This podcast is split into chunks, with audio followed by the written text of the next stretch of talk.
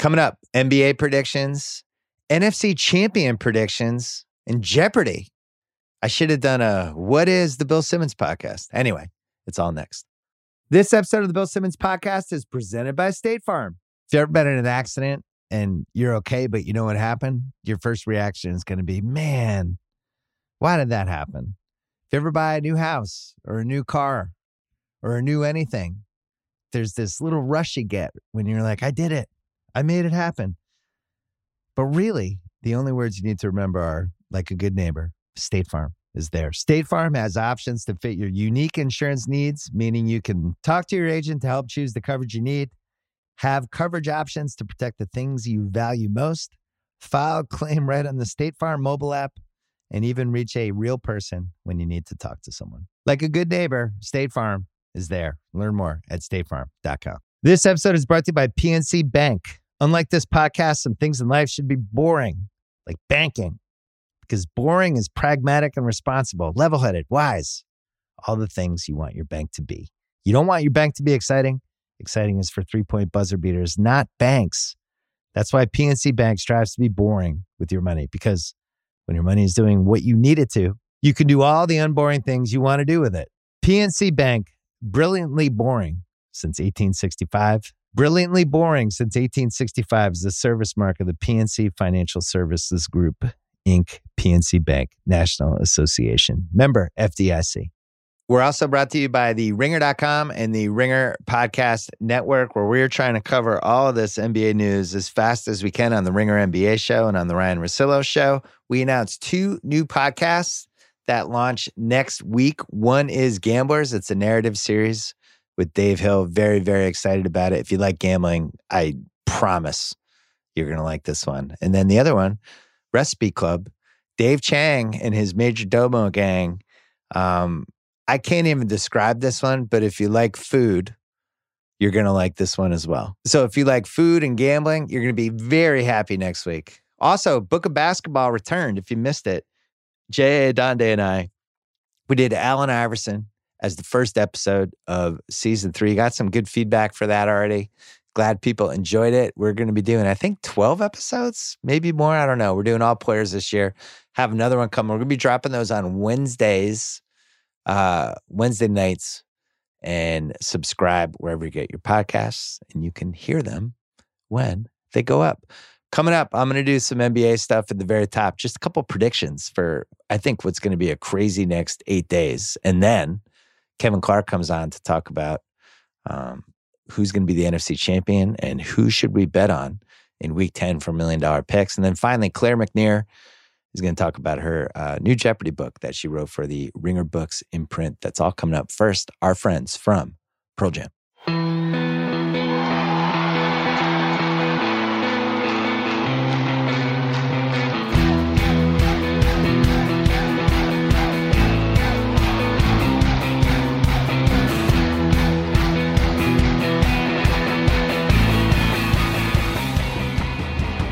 All right, I'm taping this first part of the podcast. It is 8 p.m. Pacific time. So waited as long as possible because the NBA is getting super weird.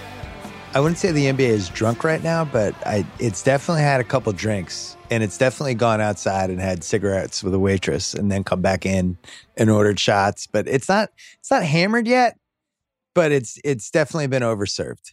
Weird shit's going on. Lots of teams, kicking the tires on stuff, either as buyers or sellers. Nobody knows what's going to happen in this draft. We are a week away. No idea who the first pick is going to be.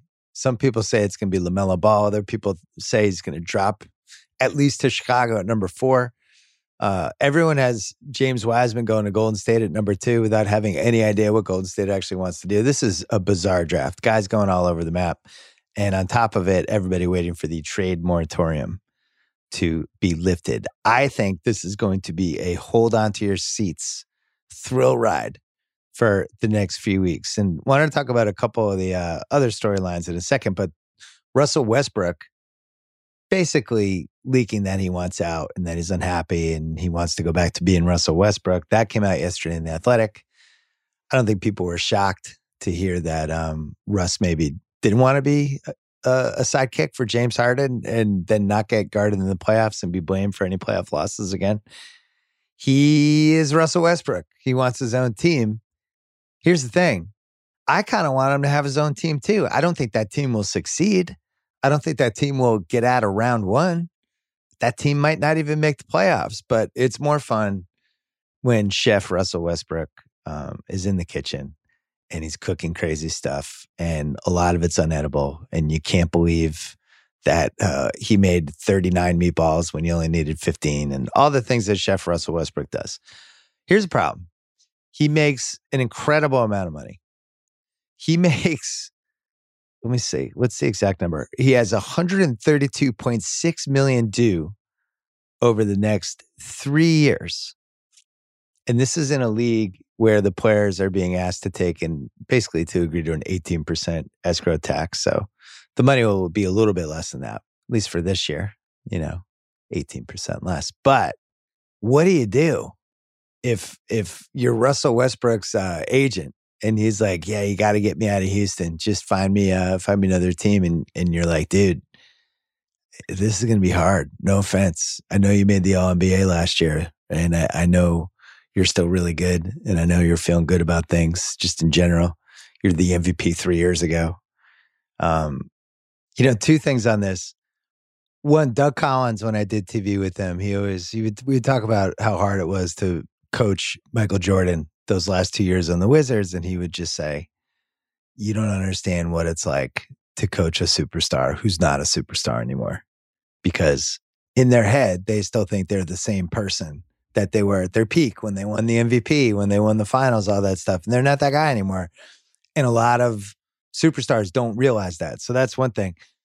Another thing is a theory that my mom has always had about, um, and she had, I won't say who the person was, but um, somebody she was friends with who used to be gorgeous and then got older and wasn't gorgeous anymore.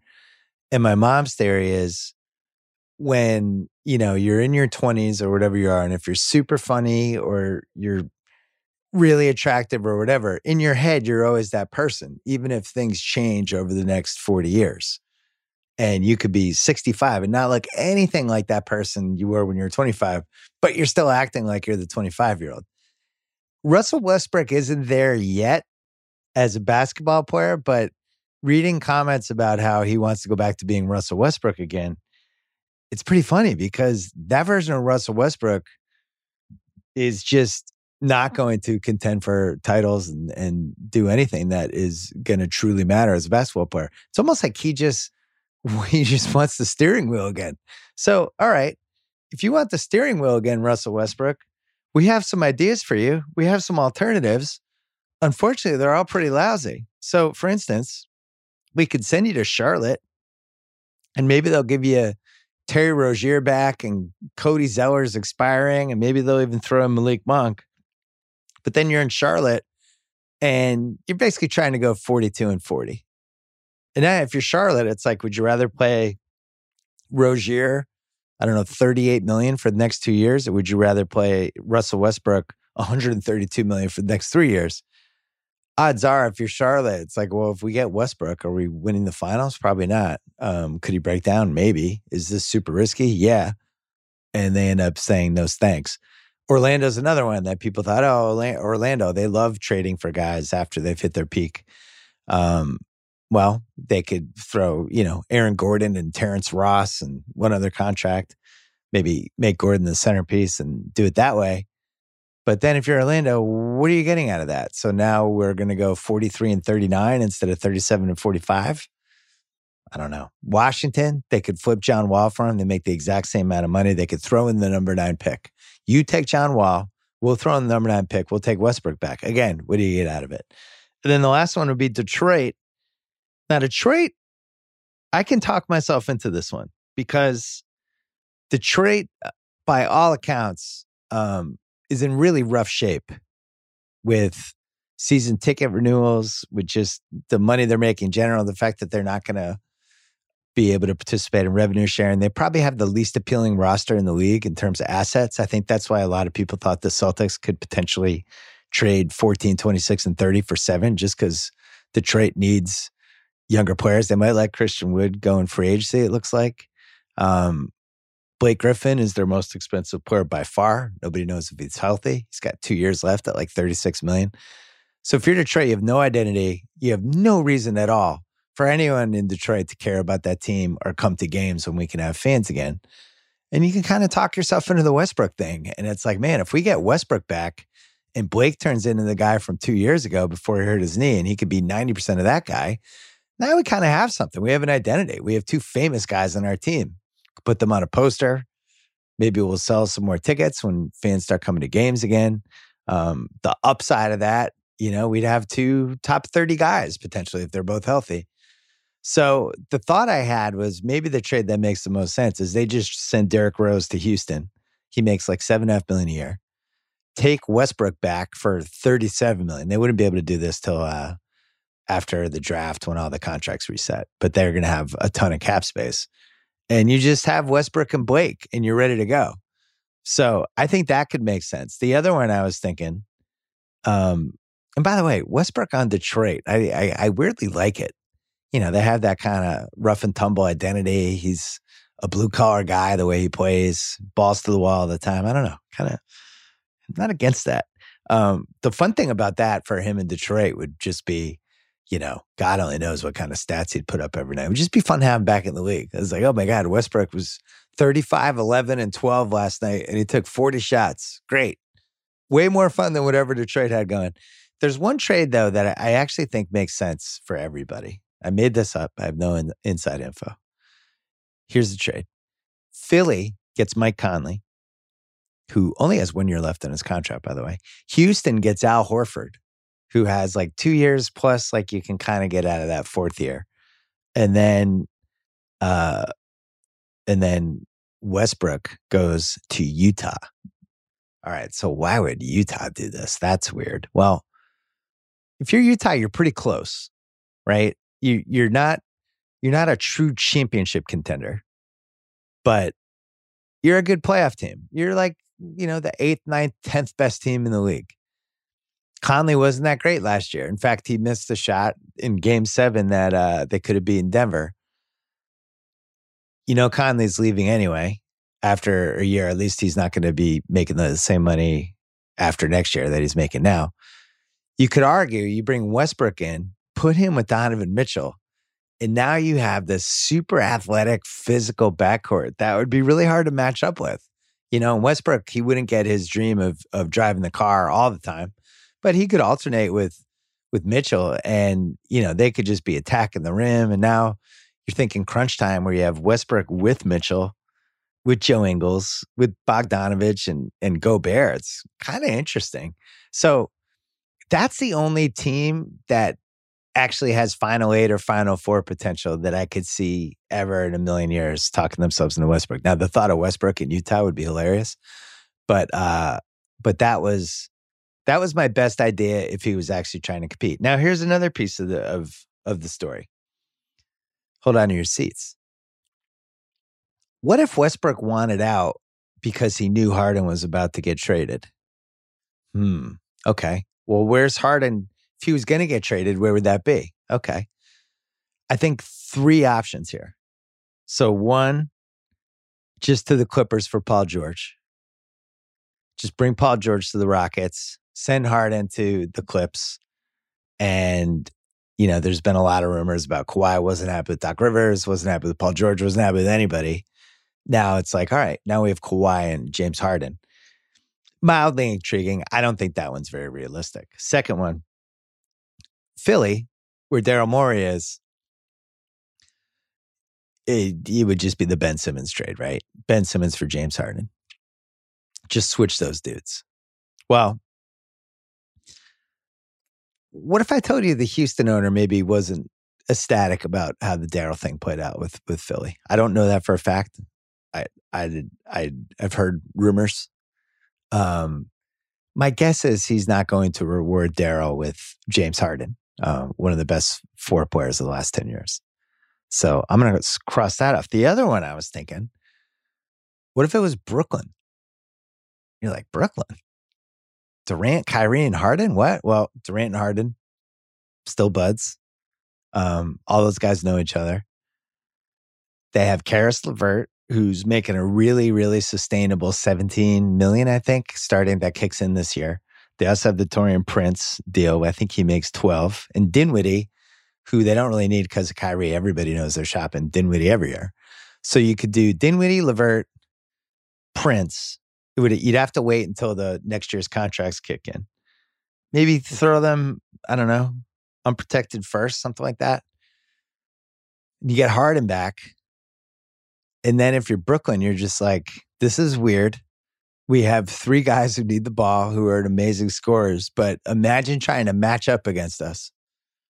Harden, Durant, Kyrie. Good luck. We're we're gonna spread the floor with different guys on different sides, and you're screwed everywhere you look. Plus, you have Nash as the coach. So my thought is, let's say that let's say randomly this happens, um, or Harden gets traded to one of those three teams. But let's say he goes to Brooklyn, but let's say Westbrook has an inkling that that might be happening, and that's why he wants out. But if you're Houston, you're thinking we trade Harden, we get a bunch of pieces back, and then we actually build around Westbrook. So weirdly, the Westbrook trade that people think might happen isn't going to happen because the trade will be to the non-James Harden Rockets. They'll just keep him and give him the car keys, and he'll get to have the steering wheel. So I don't know. Who knows what's going to happen? My guess is that Houston will blow things up way, way, way faster than people think. Because once this once this stuff gets out, it always comes out. Like for instance, the Chris Paul stuff. Chris Paul stuff gets out because he knows Phoenix and OKC are talking trades. He knows Presti is probably going to hold up Phoenix for a really good deal. He wants to get it out there, try to get some momentum one way or the no- another. If you think about it, the last five years, how many big trades happen where we had no idea the trade was going to happen until it actually happened? It's usually most of the time. It's usually like 90%. When the stuff gets leaked that teams are talking and oh, who knows? And that's usually there's always somebody has an angle on that.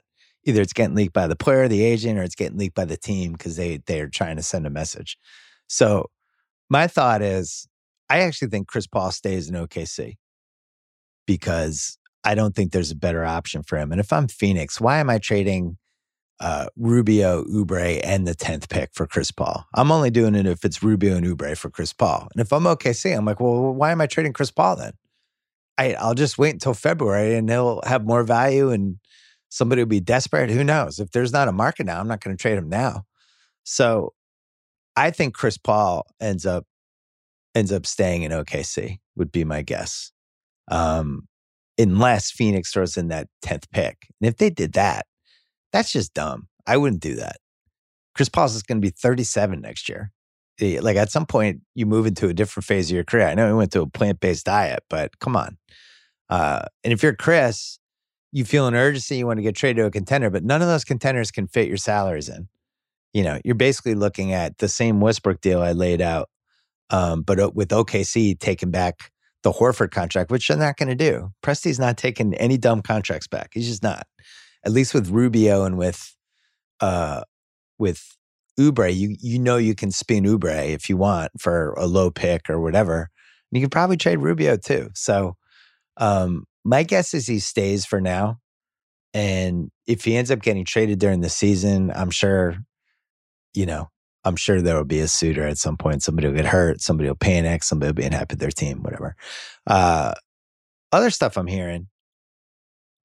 Well, everyone knows the Celtics are super aggressive right now. They're offering, they've offered their first three picks 14, 26, and 30 to everybody in the top eight, probably except for Minnesota, because why would Minnesota do that? But um, they are throwing their picks around. They do not want to bring back more rookies from what I understand, pretty much they'll discuss anything. Any anything is is fair game. And KOC reported today about how they're looking at Jrue Holiday, and you know if there's really, it's really hard for them to acquire Jrue Holiday without giving up Kemba Walker. So that was the when I when I heard the Jrue Holiday thing, you just start doing the math and you're like, well, it could be Marcus Smart and Robert Williams and all this stuff. And it's like, well, why would they get Jrue Holiday so they he makes twice as much as Marcus Smart? I'd rather just keep Marcus Smart at half the price. But if it's Kemba, you know, that gets a little more interesting because he's right around the same money as uh as as Holiday. And if they and if it is accurate that they are making a big run and trying to get picks and trying to make a move for for Holiday, they still have to be able to fit them into their salary cap. They they have Brown's contract, they have Kemba, they have Tatum's extension coming, and it's it's would just be really hard unless Kemba or Smart is involved in that trade. My feeling is that everyone on Boston is av- is available except for Brown and Tatum. Not saying they're shopping them, but I think this team knows that they missed their window. They had a chance to make the finals. Danny, let's be honest, they did not have good drafts the last couple years, and it, and they were kind of one guy short. They had Herro in Boston, apparently had an amazing workout, and they were just hoping he fell to their pick, and he didn't. He went one pick before, and they could have used some of this capital to move up and make sure they got him. They didn't. Over and over again, with these future picks they've had, they they've they put this huge premium on them, and they they kept that Sacramento pick that year when they could have flipped it the same thing for the Memphis pick. They kept holding on to these things, thinking they were holding on to these diamonds because how it worked out with Brooklyn. But um, you know, they they've had a lot of swings at it here. And unless it's a top 10 pick, it just has not worked out in the last decade for the guys they've gotten back. So I think I, I, I can't wait to see what they do. I hope they don't get too crazy, but I think they're doing something. The most logical pick or the I'm sorry, the most logical trade would be if they just use 14, 26, 30, and whatever else they needed to move into seven with Detroit and when Detroit just needs assets. Uh, the Clippers, super aggressive right now. They, uh, you know, the Harrell thing, they know they can't bring Harrell back because he can't guard Davis or Jokic, the two guys they're trying to beat. So there's sign and trade stuff with them. I don't know the sign and trade rules because the old sign and trade rules, you couldn't package other players with the sign and trade guy. I don't know if they're going to change that just for this year because the shortened season. But Harrell's somebody who either is going to leave or or they have a chance to sign and trade him. And then Lou Williams and Pat Beverley are available for anybody. So one trade I was thinking, I made this up, was uh, Lou Williams and Pat Beverley to Milwaukee for Eric Bledsoe because, um, you know, Bledsoe more of a traditional point guard, maybe needs to change the scenery. And then if you're Milwaukee, you have you know, Williams scoring off the bench. You kind of get away from Bledsoe, who really let you down the last two years, and then Beverley with some defense. And more importantly, two smaller contracts that are much easier to move if you have to for whatever reason. I am prepared for anything with the Clippers, including a Paul George trade. You nothing they could do would surprise me after how the Doc thing played out.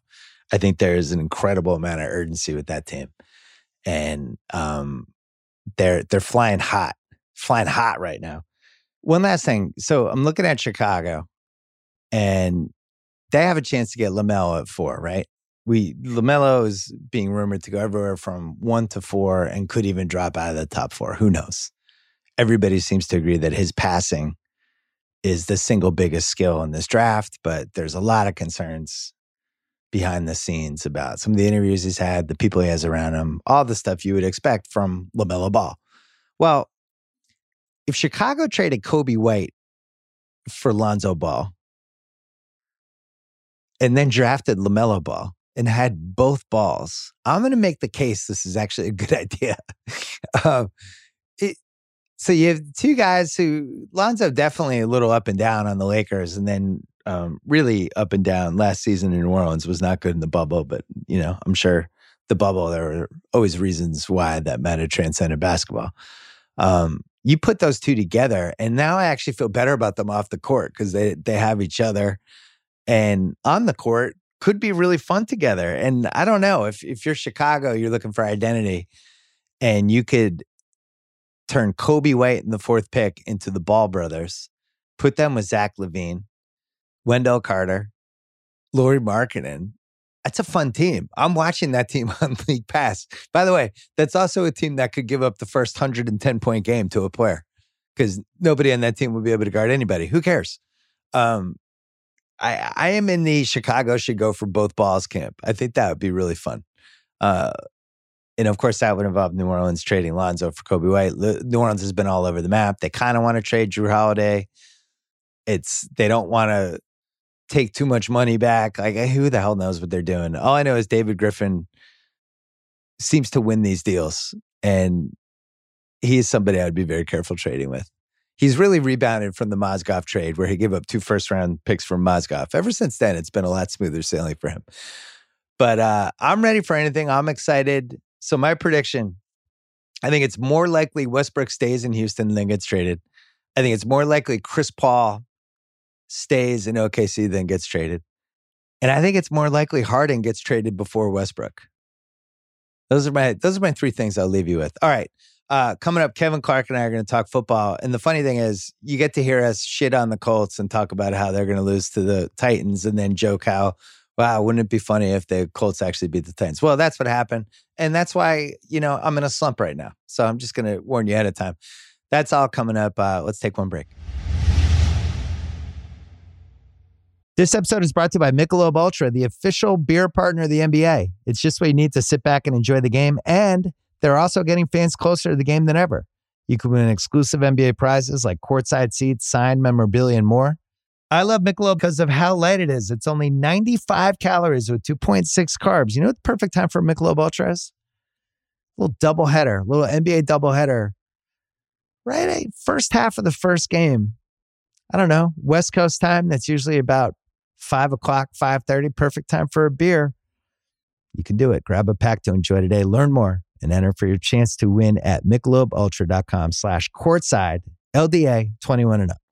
All right, Kevin Clark is here. Normally he's hosting the Ringer NFL show on Thursdays and on Sundays too, but on Thursdays. And I texted him like a week ago and I was like, I'm stealing you from your own show. You're coming on mine instead of your it's a crossover yeah, crossover. crossover. And uh, so if you want to hear that Ringer NFL show, I think it's Nora and Mallory are hosting mm-hmm. this one. But and then Kaelen Jones and Danny Kelly hopped on too. Fun there show. you go. Okay. Um, we're gonna do million dollar picks in a little bit. Had a bad week mm-hmm. last week, which I predicted because we I was in Arizona for my daughter's soccer, and I get crushed every time my daughter's soccer goes head to head against NFL. It's just the way it goes. Before we do the picks, I had so, I wanted to talk about playoff odds and not not just who's going to make the playoffs, but also the NFC. The NFC is in a really weird place. Yes. The Saints are plus 350 to win this to win the NFC. None of us like the Saints. Even as good as they looked last week against Tampa, there's still this unease because of Brees's arm strength. It just makes people nervous. I'm starting to talk myself into the Saints, and oh, good. there's Make a lot the of case. reasons for that. Yeah, okay. So there's a couple of things. Number one, smart people in July and August said, wait until Brady gets half a season under his belt. And they're going to get better. You know, no one cares more about the details than Tom Brady. He doesn't have a training camp, doesn't have OTAs, you know, doesn't put pads on till till August 15th. He's going to get better and better and better. And so week one, when when the Bucs and the Saints played, I threw that out. I said this this doesn't matter. Brady's going to get better and better and better. This was the closing the gap game for me.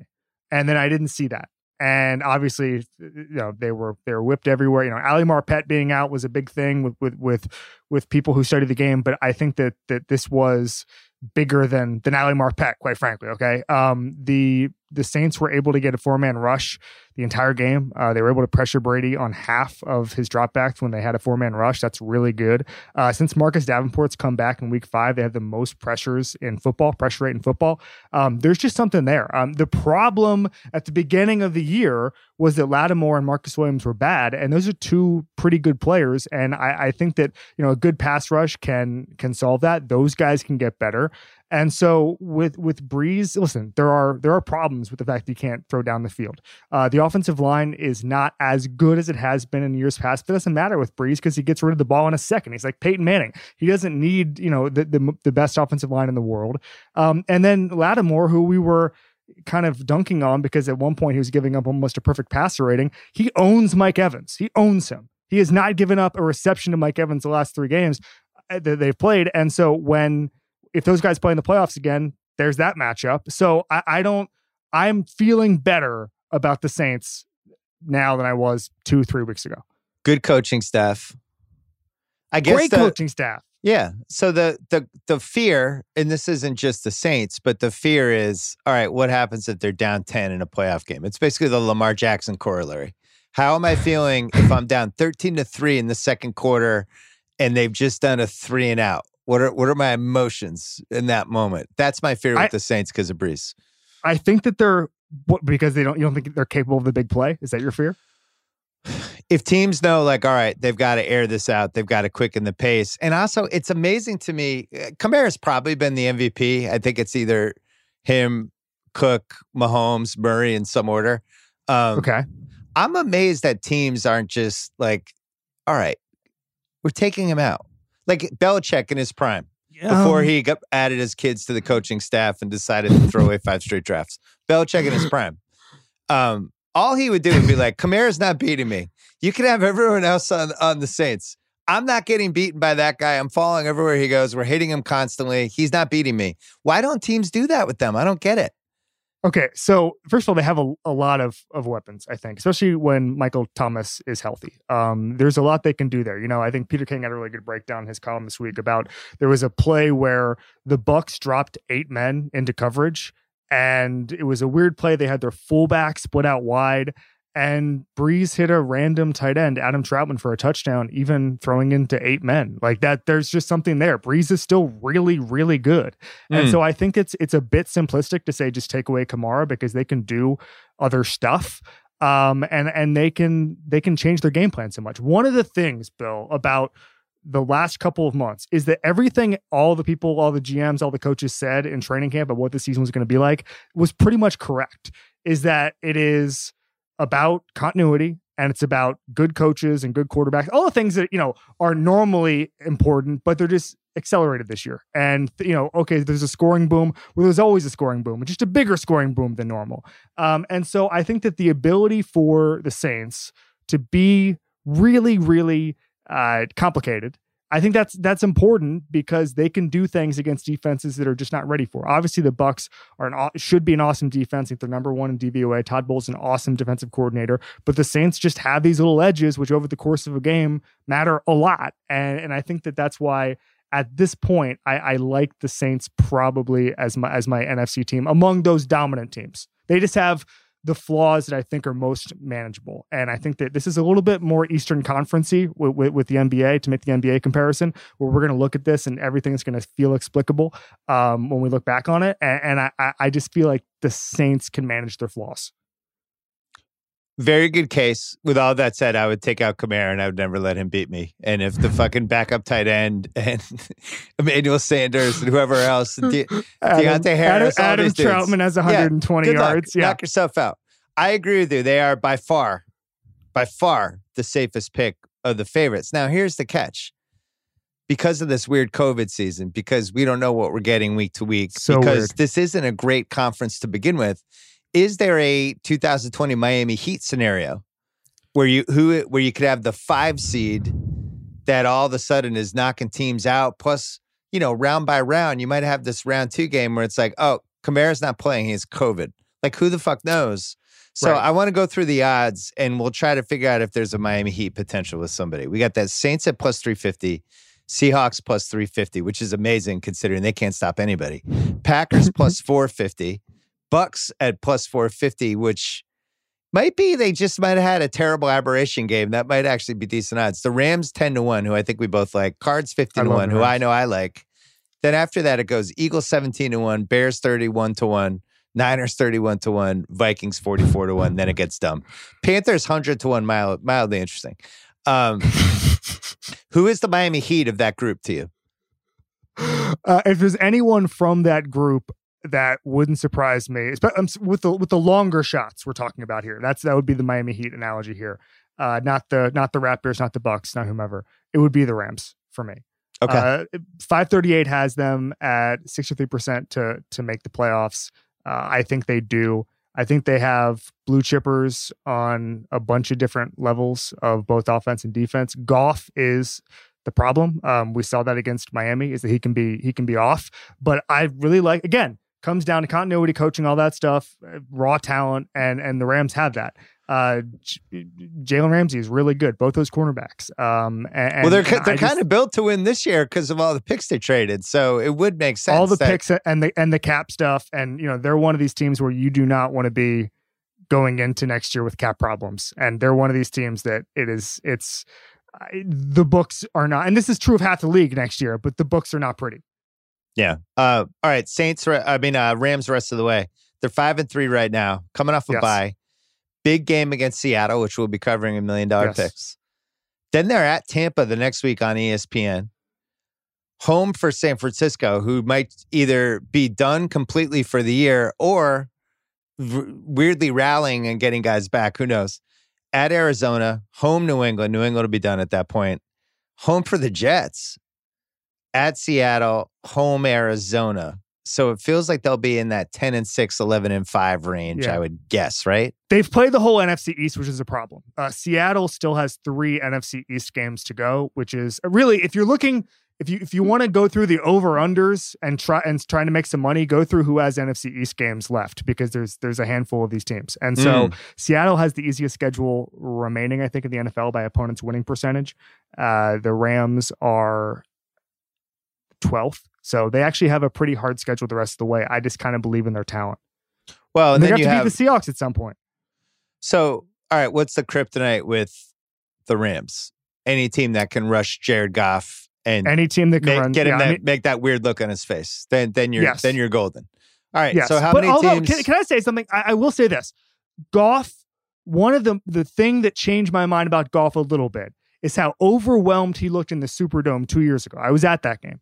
It was so loud. Like I was, it was cover my ears loud, and it was obviously cover his ears loud. He looked so rattled early in that game. And I thought this guy's done. Stick a fork in him. And his ability to at least hang in there changed, in my mind, the narrative about Goff a little bit. He can get off. I mean, he can get off his game a little bit and, and, and lose it for for stretches at a time. But I don't think he's kind of an emotional wreck the way some some quarterbacks can be.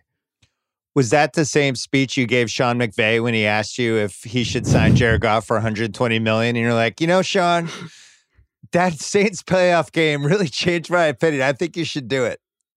Yeah, it that was it. Great. He called me up. He called. It was over text. it was over text. We're both millennials. He said, "KC, what do you think?" So here's the thing with them: the last eight games, they really only play one team that has a pass rush, which would be the mm. thing you're scared about with him, right? It's Tampa in Week 11.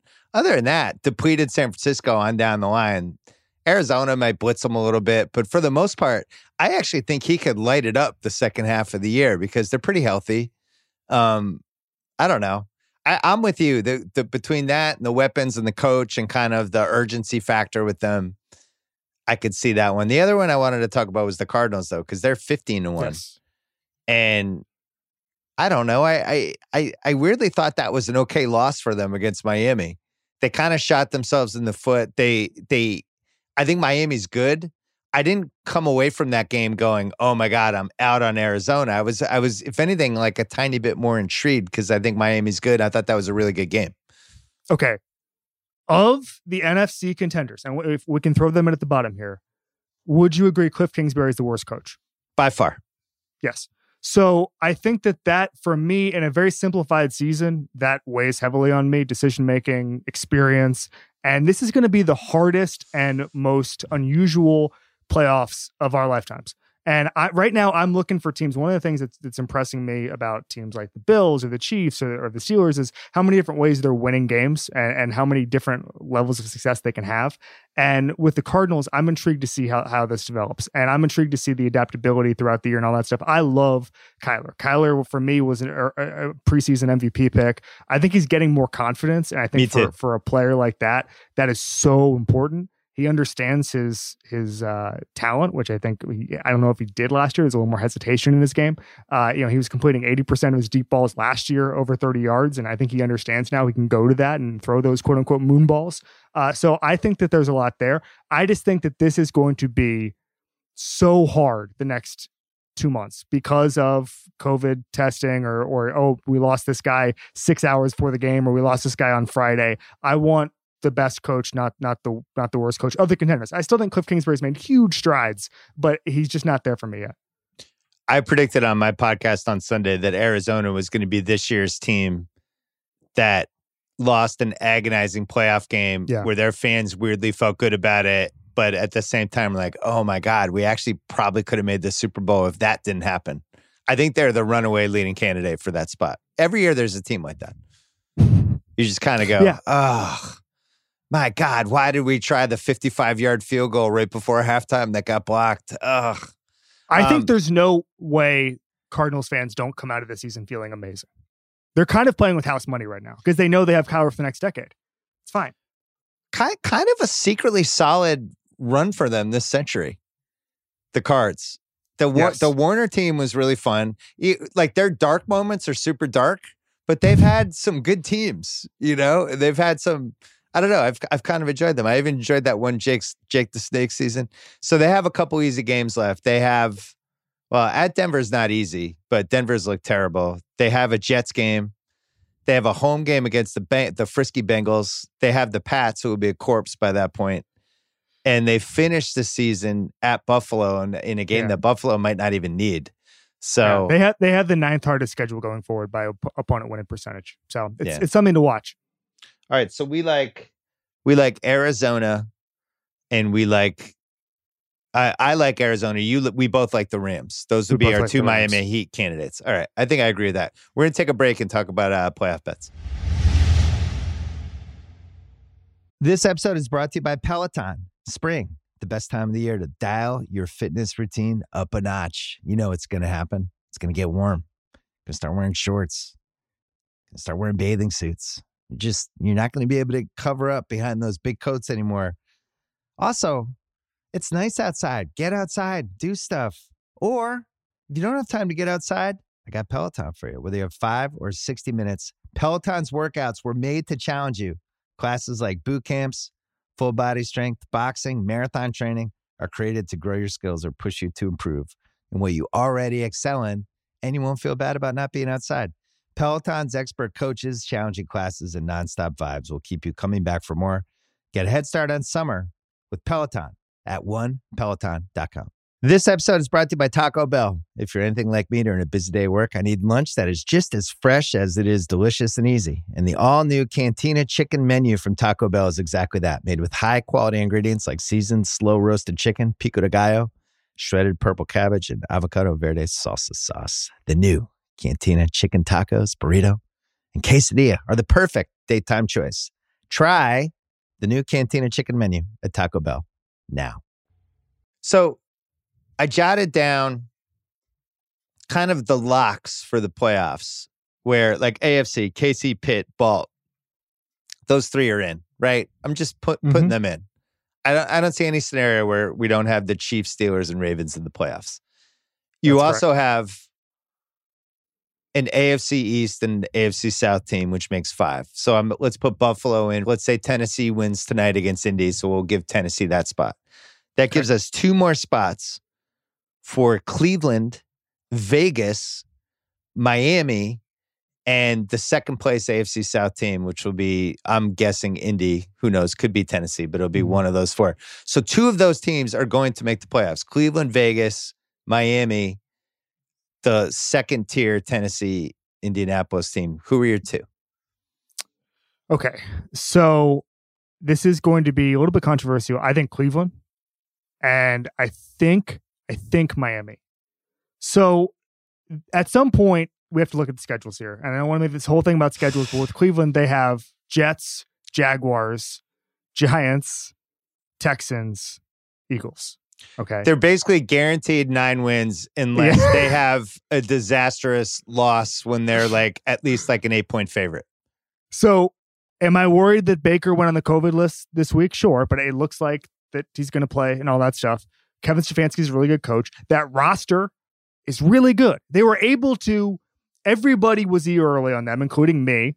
And they were able to see kind of the post hype and then plug the holes and, and get get the offensive line squared away, uh, figure out what they need. I guess there apparently is the, the Odell Beckham Ewing theory appears to be real at this point because of how their offense is just functioning. Glad you brought and that up. So I was kind of against it at first, but then I, I you know, it's a lot of people are uh, a lot of people who I, Richard Sherman was the first person to basically say, "Hey, it's just flowing better uh, when you don't get locked on that one target." And then I think a lot of people have, have kind of come around to, including me. Now, I think that Andrew Berry, the, their GM, is one of the best young GMs in football. I think he's the youngest ever, and I just think that this is getting to be. I don't want to jinx it. This is getting to be a well-run organization. And I think that they understand the position to put Baker in. And I think that I think they're probably going to make the playoffs. I have Miami in there. They're plus 180 to make the playoffs. They're down to uh, basically four and a half to one to win the division, which would be a tall task. They'd have to beat Buffalo when they go head to head and then somehow yeah, make tough. up another game. That's tough. Cleveland is yes to make the playoffs right now in FanDuel minus 138 no is plus 114. Here's the case for them not making the playoffs because you mentioned they T- played the tiebreaker. The tiebreaker with the Raiders it goes to Las Vegas. Right. So you got that. You they play the two New York teams, which you mentioned, and Jacksonville. So literally, it'd be really hard not to win those three yeah. games. Although the Giants have look, there's a little hop in their step lately. The D line, um, D line's the something. Cleveland this week against Houston, I feel like will give us our answer on whether they're a playoff team or not. They're favored by three and a half right now in FanDuel. Houston, I, I don't know. They might be able to throw on them. They might be able to move the ball. It seems like the kind of dumb game that the Browns in the past have lost when people have just penciled them in in a picks pool. You bet on Cleveland, you put them in a money line parlay, and then all of a sudden they're down 10 nothing and you're going, what the hell is going on? They do get Nick Chubb back this week, which we'll talk about later, but uh, I I'm I'm almost not ready to pick until I see that game on whether I think they can make it or not. Because I do think they could totally lose to Houston. As weird as that sounds. The Texans, I, I think this is weird because I've been talking about the Texans being a tire fire for many years now. Yeah. And I actually think we haven't been talking about enough about it. Like I feel like I should have been I feel like I've undersold. You should have owned that. The Texans. There's a piece I, of turf that was there. You didn't grab it. Like I should have moved my family to Houston in order to be, and, and just stood outside the stadium and said, "What the hell is going on here?" Because this yeah. looks really bad right now. They were able to beat the Jaguars. Congratulations! But I think that I, I'm with you in the sense that if they beat the Browns next this week, something is, is seriously wrong. I just don't think that's much of a possibility. So I had. Here's why they probably won't they have the 28th rush defense by DVOA. Um, and they're the 32nd running team by DVOA. And that's like against the Browns. You want to be able to stop their run and you want to be able to run on them. They can't do either. Um, on the same time, we haven't had that crazy Deshaun Watson, oh my God game yet. So who knows? Anyway, I have Miami as one of the two and then it's process of. I think Miami's going to make it. I think Miami's good at the plus one eighty. I like that. Uh, so process of elimination.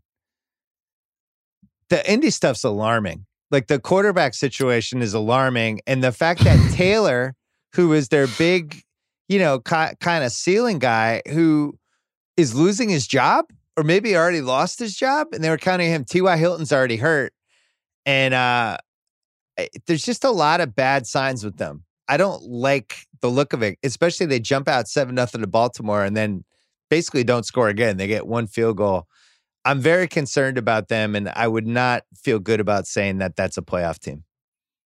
I agree. I thought that this was going to be. I thought Philip Rivers was the missing piece, and mm. I've been a little bit disappointed in that. And, and I thought that roster was going to be able to. Wait, how do you get? well, how no. do you get fully disappointed? Let's, wait, what else on. did he have to let's, do? Take a shit? Let's not. Let's not. let's not listen. They lost to the Ravens. Okay, like let's not okay. throw everything out here. This is they the weird the Jaguars. early in the season, the, I, I I think that every team that's been okay need some sliver of patience here, especially when they're trying do things like like bring a new quarterback into it. Because again, we can't say this is the weirdest season of all time for some teams, but not others. Okay, fair. Darius Leonard looked elite last week, and he looked like eh, you know one of the best athletes playing linebacker in the NFL. I mean, there are some things I still like about this team to where when I look at them, I say, okay, I understand why I fell in love with this team, but and and I picked them to win the AFC East. I, I I don't I'm not ready to give up on them. I'm just saying that I thought they'd be they'd be rolling a lot more right now. Well, in classic BS podcast fashion, we're taping this before the Tennessee Indianapolis game. So God only knows what's going to happen to make one of us sound oh, super God. dumb. Oh God.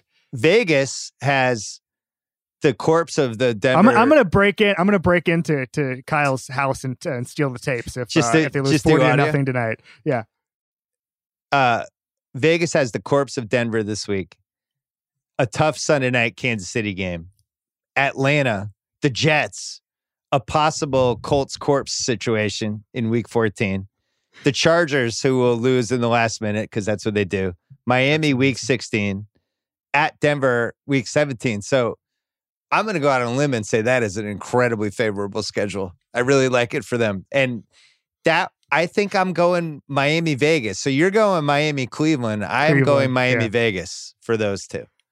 Isn't and, it isn't it amazing how much of a competitive advantage the teams that play the Jets have in the playoff race? God. I mean, it's really like the league should step in. well, we'll talk during million dollar picks about how bad I think the Patriots are because they they barely beat the Jets. Like if the Jets just get a first down with five minutes left, we lose to the Jets. We lose to One, Joe Flacco. We were, we were, texting about this earlier, and I don't want to get into the, the Ravens Pats thing yet, but I will say part of the problem here is that I've known you for four and a half years. I've very rarely heard you say a positive thing about the Patriots. Ah, and so it, it's true. I've wagered on them. You've wait, but that's but I'm saying when we have these discussions. Oh well, that's my. Pro- always, I, it's part of my yeah, process. Right. And I have a process. So I'm sorry. It's just when I'm texting with you today and we're talking about this and you're saying, oh, the Pats can't do this. I can't even tell what's real because, well, as far as you're being down on the Pats, because it's kind of, you know, you're doing, you've done this in Super Bowl that's years, fair. for instance. Fair. Do you want me to so say that, a couple of nice things about the Pats? I really like Damien Harris, even though I think I don't even know when he's playing again after Jacob, he got destroyed Jakobi in that Jets game. Jakobi yeah, Meyers. Meyers and Byrds have been pretty good. And uh, and I've been shocked by how good Nick Folk has been. I actually think his field goals are going through now. I did not feel that way two months ago. So there are there are three positive things. Um, all right, NFC locks. I'm just going to pencil in Green Bay, the Saints, yeah. NFC East winner, NFC West winner. So there's four. Okay. The last three spots, two NFC West teams. So whoever doesn't win the division out of Seattle, Zona, and the Rams, and then Tampa. And it's a wrap, mm-hmm. which begs the question do we really already know who the seven NFC playoff teams are? Because I feel like we do. It Is there looks anybody... that way. The, o- the only thing would be the Bears, who have a very uh, easy schedule. but on. I have I have just uh, I cannot even watch the Bears anymore. I mean, to go it, to go play the Titans and basically solve the Titans have so many flaws, and the Bears solved all of them. It was mm. unbelievable. They had the worst third down defense in history, and the Bears was like, "Oh, we'll just just not convert more than two third downs. It's fine." The the, the Titans couldn't generate any pass rush until they played the Bears. Like I, I think this Bears team is just uh, they mathematically they're still in it. And when I look at their schedule, if they were another team, I would look at their circumstances and tell you they were still in it. I'm looking at this Bears team and telling you they're not still in it. I'm overruling math here. Completely agree. It's one of the I, I like Bears fans. I like how realistic they are about their own teams. Sure. I think it's a rare trait for a football fan base, and they're about as out on this Bears team as they've been yes. in a while. The co- the coaching, QB, pace, all the dumb things they do. It's really strange. Um, I'm going to make a tiny case for the Vikings, just that we should have talked yeah, about them for two minutes. They're three and five. They actually have some momentum. They beat Green Bay. They killed Detroit last week. They're playing Chicago this week, Monday night. They get through that. They're four and five. Dallas the next week. That's five and five. Carolina, Jacksonville the next two. There is a world, and we see this. I remember when I when I had my column. You know, I used to be a writer, Kevin, way back when. Um, I used to always write about the week eight, week nine flip team. Right? It was always yeah. a team that was one and five, two and five, uh, two and 6 mm-hmm. And second half of the year, they came on like a freight train. You have this Minnesota team starts out one and five there's a world in which they're seven and five coming off that Jacksonville win in week 13. And then rest of the way, they would be Tampa, at Tampa, home Chicago, at New Orleans, at Detroit. You split two of those, you get to nine and seven, and that might be a seven seed. It might be. So I want to talk about Minnesota too, because I didn't even see them on the sports book and to make the playoffs, because I think that that's wouldn't be a, a, a bad long shot. You think and, you think you think FanDuel just got scared and took him off? Cowards. Come on, FanDuel. No, I, might, I may have just missed it, but I, I did a control F and couldn't find it. But with with Cook, you know, this is an Occam's razor season. I've said this for, for five months. And if you can do one thing well, you can just keep doing it over and over and over again. Kirk Cousins is not going to single handedly lift you to an elite second half of the season. Yeah. But Dalvin Cook has 206 yards last week and 163 yards uh, the week before. He had over 200 uh, all purpose yards against the Packers. He set all sorts of records for uh, yards in Lambeau Field. Okay. And I kind of think he can do that for the next eight weeks. And I think that there's two things. I don't want to be morbid here, but if the if there's a game canceled that matters in the playoff race, I'm sure you saw on Tuesday the NFL said that they will expand the playoffs to eight teams which is I don't really know. Important. By the way, I have no idea what that does to the playoff bets. I, they probably take them off they're, the table at that point. They're, yeah, they're, they're voided. voided. I, I, actually looked that up. I lo- yeah. looked at the fine print. Um, if it's not seven te- seven teams per conference, it's voided. Um, so from a betting standpoint, that that that's irrelevant. But from a competitive standpoint, that obviously does matter if there's a team that gets to eight and eight or nine and seven. So I think that's a huge thing um, yeah. right now. And then I just I just like this Vikings team. I mean, there's a reason I picked them. I think I picked them to make the playoffs or, or close to it uh, at the at the beginning of the season because I think they do have talent. I'm generally higher on Kirk Cousins than most people because I think that he can just sort of go as his supporting cast does, even though he makes some of these these mistakes. I think you can you can put him in in the position to succeed. And so I, I kind of you know Gary Kubiak, I kind of like it. I kind of like I, a nice little run here. I did FanDuel totally cowardly with the NFC North North bet, all that stuff with the Vikings, but they do have an over under for wins, which is seven point five. So, so, you can bet on the Vikings going eight eight or nine and seven plus they have the they, they have the Jags, the Cowboys, and then the Lions as well. The problem with that forward. bet is it's like let's go to Minnesota. Watch Dalvin yeah. Cook. It feels like he pulled something, and now he's on the cart and it's like, okay, that bet's gone. So a uh, couple playoff bets quick. Indy, yes, minus 138, no, plus 114 to make the playoffs. I kind of like the no. Granted, Just throw in our standpoint. face. Yeah. Just from an odd standpoint, I would go with no. Chargers are 20 to 1. So the Chargers have the best four man rush in the NFL right now. They have the most fun That's, quarterback in the history of the league. They, he's completely impervious to blitzing and pressure. I mean, he's like he's amazing. He can throw he's 65 amazing. yards on the fly off his, ba- off his back foot. Yeah. Off his back foot. And he looks like he's uh, 12. He looks like he's 12. Um, at some point, is, is there like a, an argument that at some point they're just going to win just eight straight games that they shouldn't? Like luck is just going to overload them. I mean, they could get to nine and seven, and nine and seven could absolutely make the playoffs. But they, unfortunately, they've lost to a lot of the people they'd be in the tiebreaker with. You could right? you could you could just bet Herbert rookie of the year. If you twenty to. to. one, I think twenty to one is is probably too high considering nine and seven makes it. Um, the the Pats, yes, is plus five eighty. I would strongly encourage people against that. Carolina's yes was 14 to 1. I was trying to figure out a way that would happen, but with McCaffrey injured, I think that's probably they're three and know, six man. right they, now. They they were okay without McCaffrey. No, I mean if they're three and six, they'd yeah. have to go six and one rest of the way. And yeah. they actually have a hard schedule.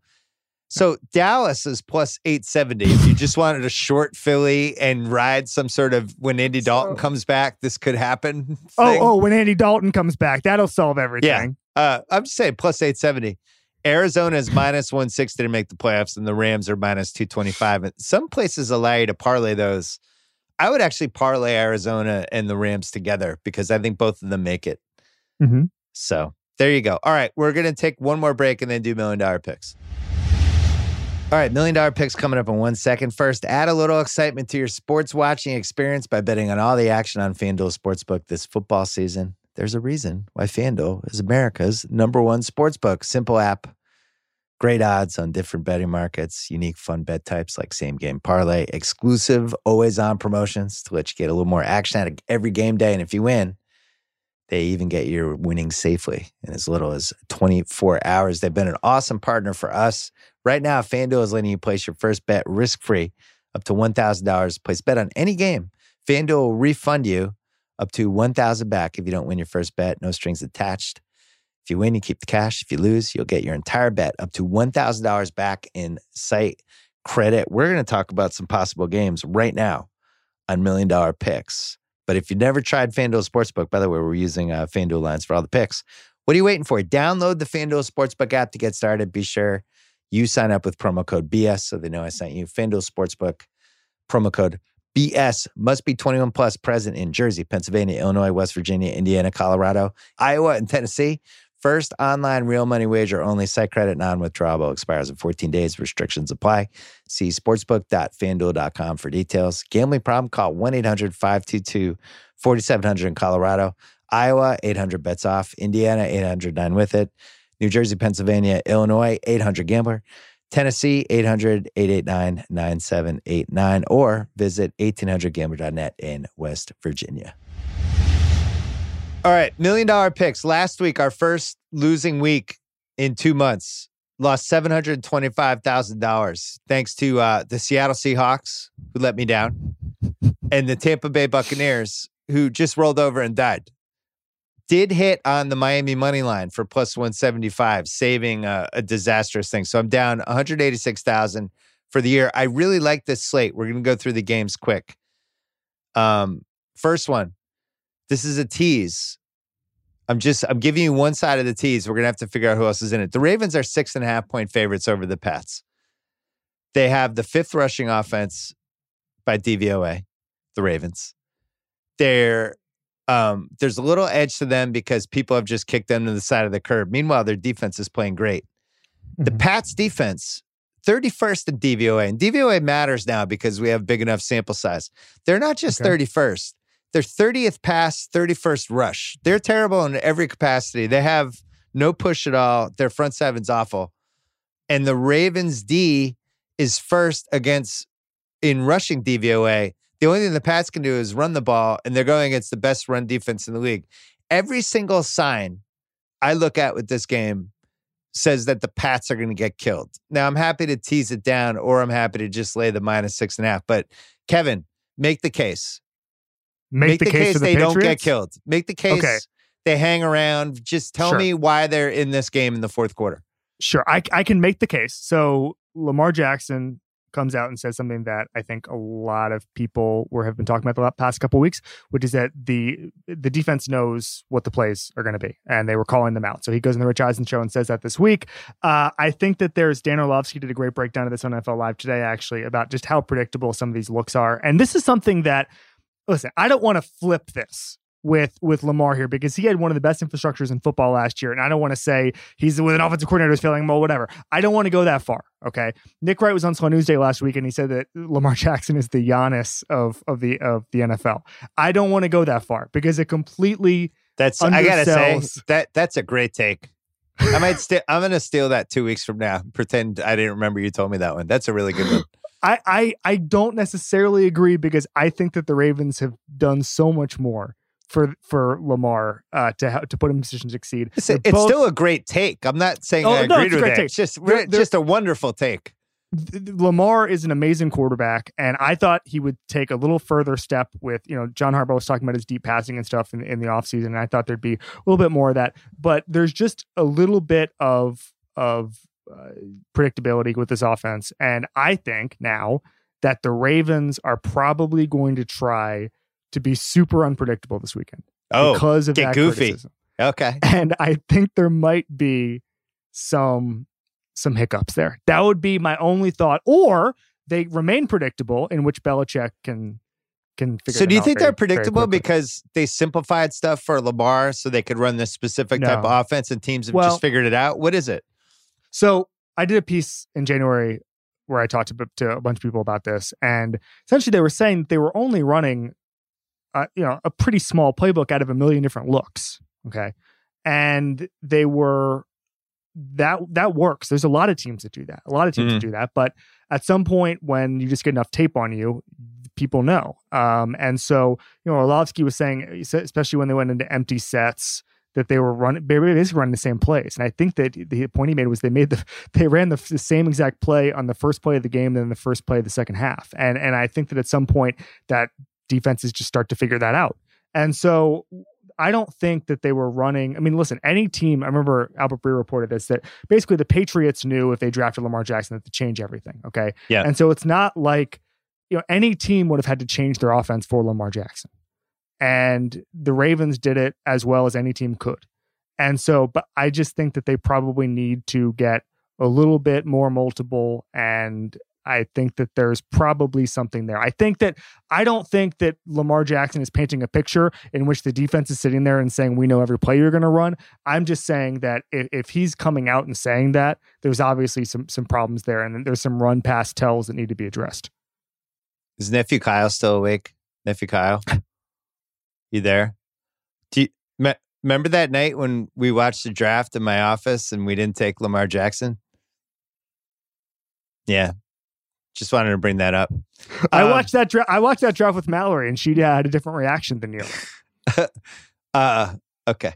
I think we're gonna get killed this week, and I'm not doing that. And the oh, re- I'm reverse jinxing. I this Pats team, their their defensive front seven is really bad. It's really bad. And I go. It's going to be like when they went against the Niners, and the Niners were just running for seven yards of play, and it was like, oh, yeah four minutes in the game. It's like, oh, this is over. I also don't think the Pats can play from behind. Anyway, mark that one down. Next one. Um, Cards. Well, by the Bills. way, I just want to, I just want to say I, the, the, the Ravens are going to win that game. I'm just ma- I was yeah. just making the case for it to be no. I, am with you. Game. Yeah, we're okay. marking it down. Next one, Cards Bills. Cards favored by one and a half. Uh, Arizona 11th DVOA, Buffalo 13th. Buffalo coming off a great win. Cards coming off a dumb loss. It's in Arizona people feeling good about Josh Allen. I thought Warren Sharp made a good case for the Bills last week on Ringer NFL about how their offense had looked bad, but the circumstances were weird in a couple games where bad weather one game, the other one was the COVID game. They're preparing for one team, all of a sudden they're playing the Titans. And their offense looked really good last week. Then again, it's against Seattle. As you said earlier, Murray is getting better week after week after week. I like the line. I, I do feel like this should be in that one and a half to two and a half range basically the Cards just have to win. Um, not a must win for Buffalo. They're seven and two. Different conference is a must win for the Cards. I just like the Cards team more. I know uh I know the Bills looked great last week, but uh I believe in this Cards team. And I said this Sunday night. I think that Cardinals Dolphins game, it's not far fetched to think that could have been the Super Bowl. I, am not saying it could happen, but I'm saying if you gave me like 75 to 1 odds on that, I I would look at it because I think both of those teams are good. Anyway, uh cards minus one and a half. I like that one. Anything you would talk me out of here? No, I mean I, I love both of these teams. I love the depth in Buffalo, and I just love kind of what I flicked out earlier, which is their ability to to win in different ways. I think the Bills showed me something last week as far as just the depth they had. You know, AJ Klein coming out and having an amazing game, guys like that. And I, am so in a year again where there's so much about adaptability, just to have the ability to have people come in for injured guys is is that's the game. And so taking advantage of a terrible Seahawks defense that wanted to let you pass on them, uh, having guys everywhere who are making plays that shouldn't. I love that Bills team, but I think the Cardinals probably win. I, on FanDuel, Arizona and Miami to win their conferences. Miami's 28 to 1, Cardinals are 15 to 1. And if you combine those two, it's 460 plus 463. That seems high. Is that possible? It's a pretty good long shot bet. Might have to send to it put, in. Might have to put some wood on that one. Uh, all right, we both like the cards. Yeah. Josh Allen is Josh Allen just seems like he's ready to break some hearts when we get to January. I, I, it's going to be some gamblers' hearts are going to be broken. Next one, Dolphins Chargers, another team we've talked about. Uh, this is a little different. Dolphins coming off a really inspiring win, actually two yeah. inspiring wins in a row. Plus the whole oh good two is actually good. This is great thing. Um, with some COVID stuff with them this week, including Kyle Van Noy. Chargers coming off yet another awful loss. Um, I like the Dolphins here for a variety of reasons, not just because I've been in on them the last couple weeks. I've been riding them. The one thing they're not great at is stopping the run. I feel like you can run on them and have long drives on them. Well, what are the Chargers not good at? Running the ball, especially since Ekeler's out. They're 27th in DVOA uh, rushing. The chart, the Dolphins rush D is 29th. I just like the matchup for the Dolphins because I I think it's they they can get stops if you're throwing on them when they need to, and I think they can move the ball. I think they're going to be able to move the ball on the Chargers. The Bosa thing with the Chargers, where he's never 100 percent or he's out yeah. in big drives, and it, it's just and every time they show him on the sidelines, it looks like he's 210 pounds. And this is the guy they rely on basically for their entire pass rush. I don't get that. Also, like if you're on the Chargers and you're just losing this way week after week, at some point you break. And I feel like they're due for a terrible game where it's like maybe okay. this isn't the one where we lose by two. Actually, we we lose by 28 and we suck and fuck this. They're due for one of those games. So anyway, I like the Dolphins. So I think I like the Dolphins, but I will say this about a matchup problem. So PFF had this this week that the Chargers have the lowest blitz rate in the league and still create pressure within two and a half seconds 30% of the time. Okay. That's the second best mark in the league. And the Dolphins' offensive line can be beaten. Rams Tua has, yep, Tua has made mistakes. Uh, listen, anybody's going to make mistakes if there's a defensive tackle in their face as soon as they get the ball. And so I think you might see some uncharacter. I guess it's too early to say if it's uncharacteristic mistakes, but you might see some mistakes that way. But I actually like I'm a little bit worried. We don't know the status. Kyle Van Noy and Christian Wilkins were both put on the COVID list on on uh, Thursday afternoon. We don't know the status of those guys. Uh, they could be very close. I like the Dolphins in a vacuum. Here's the case against them, other than what you just mentioned. The Dolphins fans are out of their mind right now. They're so pumped. They're the they're the guy in the desert who just got a bottled water and some saltines, and they feel like they've won the lottery. And if we if we've learned anything with sports, and you know because you you you're an Orlando Magic fan, you're used to getting kicked in the nuts as hard as possible. This does feel like it could be a kick in the nuts game where it's like, this is great. We win this. And then if the Bills yeah. can lose, then we're a game back. And you just start thinking ahead and and and yet you actually have to win the game. And as you said, now the Chargers, they're getting some pressure on Tua. And it's like, oh my God, we're down to Tua throws a bad pick there's a scenario where the Dolphins fans are doing the, oh my God, why why did I let my guard down? I don't know if it's I, this game or next week, but it's coming. I lived in Miami during the Wildcat year, 2008. Oh yeah. And I've never seen a fan base go from 0 to 100 quite like that. Because they were 1 of 15 the year before. They only won one game because Greg Camarillo had that overtime touchdown. And then all of a sudden they beat the Pats in September the next year. And then mm. they host a playoff game against the Ravens. I've never seen a city just go because in 2007 there was just nothing. There was just no dolphins presence anywhere and then it went again 0 to 100 and the air that came out of that city when the ravens came in and just stuffed them in a trash can it was really it was one of the kind of sneaky underrated sad cities uh, uh, that i've experienced in, in journalism. I like when the dolphins are good when I was growing up, they would kick the Patriots' ass every yeah. year, and we would always like it would come down to the last game of the season or some dumb shit, or or they would just beat us twice. Marino, at least in the first part of his career, um, was just terrifying. But uh, I'm just Dolphins Chargers, by the way, uh, one of the most way before your time, but Kevin probably Winslow?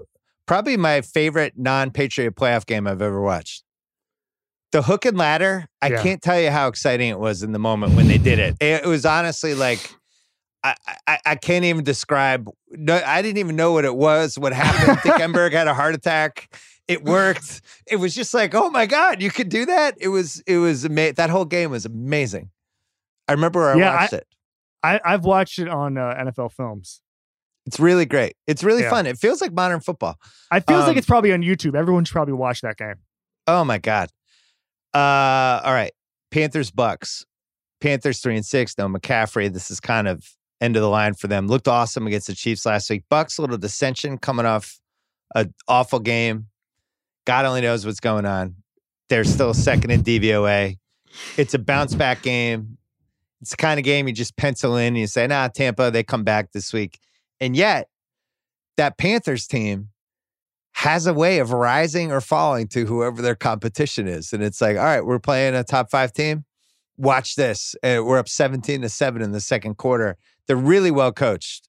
I, I think that David Tepper, who seemed like kind of an arrogant dick when he took over oh. the t- well, he, when he took over the team, it was kind of like, oh, now now you'll see, you know, I know my stuff and I was really successful in this line. I'll I, be successful here. And and yet he hired a great coach and he did a good job. I don't think he came off as arrogant or anything like that. I've never met the guy. I will say the the one funny thing he did, not funny, but he fired a bunch of people or had layoffs, and then they were like, "Why'd you do this?" And he was like, "Well, I think it was." I think it's you know it's not fair to those people to to not have anything to do. So I just fired him. And he was making it seem like he, he was like doing them a favor by firing them. He's like, well, they didn't have much to do. So yeah, during COVID, so good. I just, I just yeah. fired them. Sounds great, David. Well, he hired a great coach. And uh anyway, they're getting five and a half points in their home. Carolina Tampa games are usually weird. It's a division game. It feels yeah. like this could be a three point game. Um, I think the the Bucks can. I mean, uh, the Panthers can move the ball, and there's cheap touchdown potential too. So I just wanted to flag this one because this this could be one where you're down 11 with three minutes left and you still get the cheap touchdown. I also think whatever is going on with the Bucks.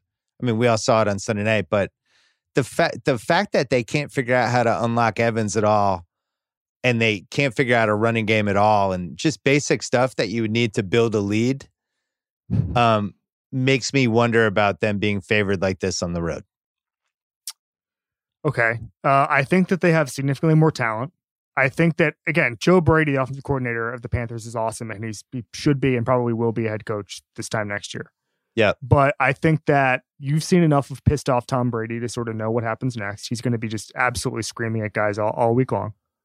I think that they the fixes are probably pretty easy, and I think that you know, I don't think the Antonio Brown signing was was very good um, for the franchise going forward, but I think that at some point uh, you can unlock him, and I, I think that this is probably like a two touchdown Bucks win.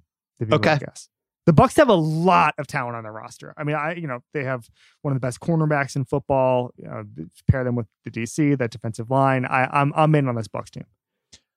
I was all in too until they um, they ruined million dollar picks and and Sunday night football last week. Then I wasn't as in.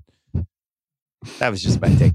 Antonio Brown, when you bring him in, I think the oh. equivalent of like like if the ringer just hired Antonio Brown and they're like, hey guys, good news. Antonio Brown is gonna join the ringer and he's gonna be coming to the office and doing yeah. football videos and podcasts. The general reaction yeah. would be like, What? Why? What, what do you mean? Huh? Um, yeah. Anyway. Next one. I got three more quickies. Texans, Browns. okay. Texans, Browns, we talked about. Yeah. You like the Browns. I hate, I, I hate this Texans team. Yeah. So the rub, uh, the rub, the reason to stay away from this is I'm with you. I hate this Texans team. Plus, you're betting on Romeo Crennel, which I never suggest. And if you bet on Rom- Romeo Crennel for Great more guy. than four hours, see a doctor. Great um, guy. What did hey, what did you think of Belichick's excuse making to Charlie Weis? Did you follow the exact like interview thing? The fact that he, the first person he said, "Oh, well, we were capped out to," was he called into Charlie Weis's radio show. Feels like a plant, Bill. Belichick has taken no responsibility for the last five drafts. I just want to hear him say it once. Hey, we missed on some drafts. Just say it. It's not hard. I was surprised. We all have football reference. We can all go look at the was, drafts and be like, I was wow, surprised you did that. We have no all pros. Okay, next one. Bengals plus six and a half against the Steelers. There's garbage time touchdown potential oh, here. Oh, yeah. There's Joey covers coming off a bye.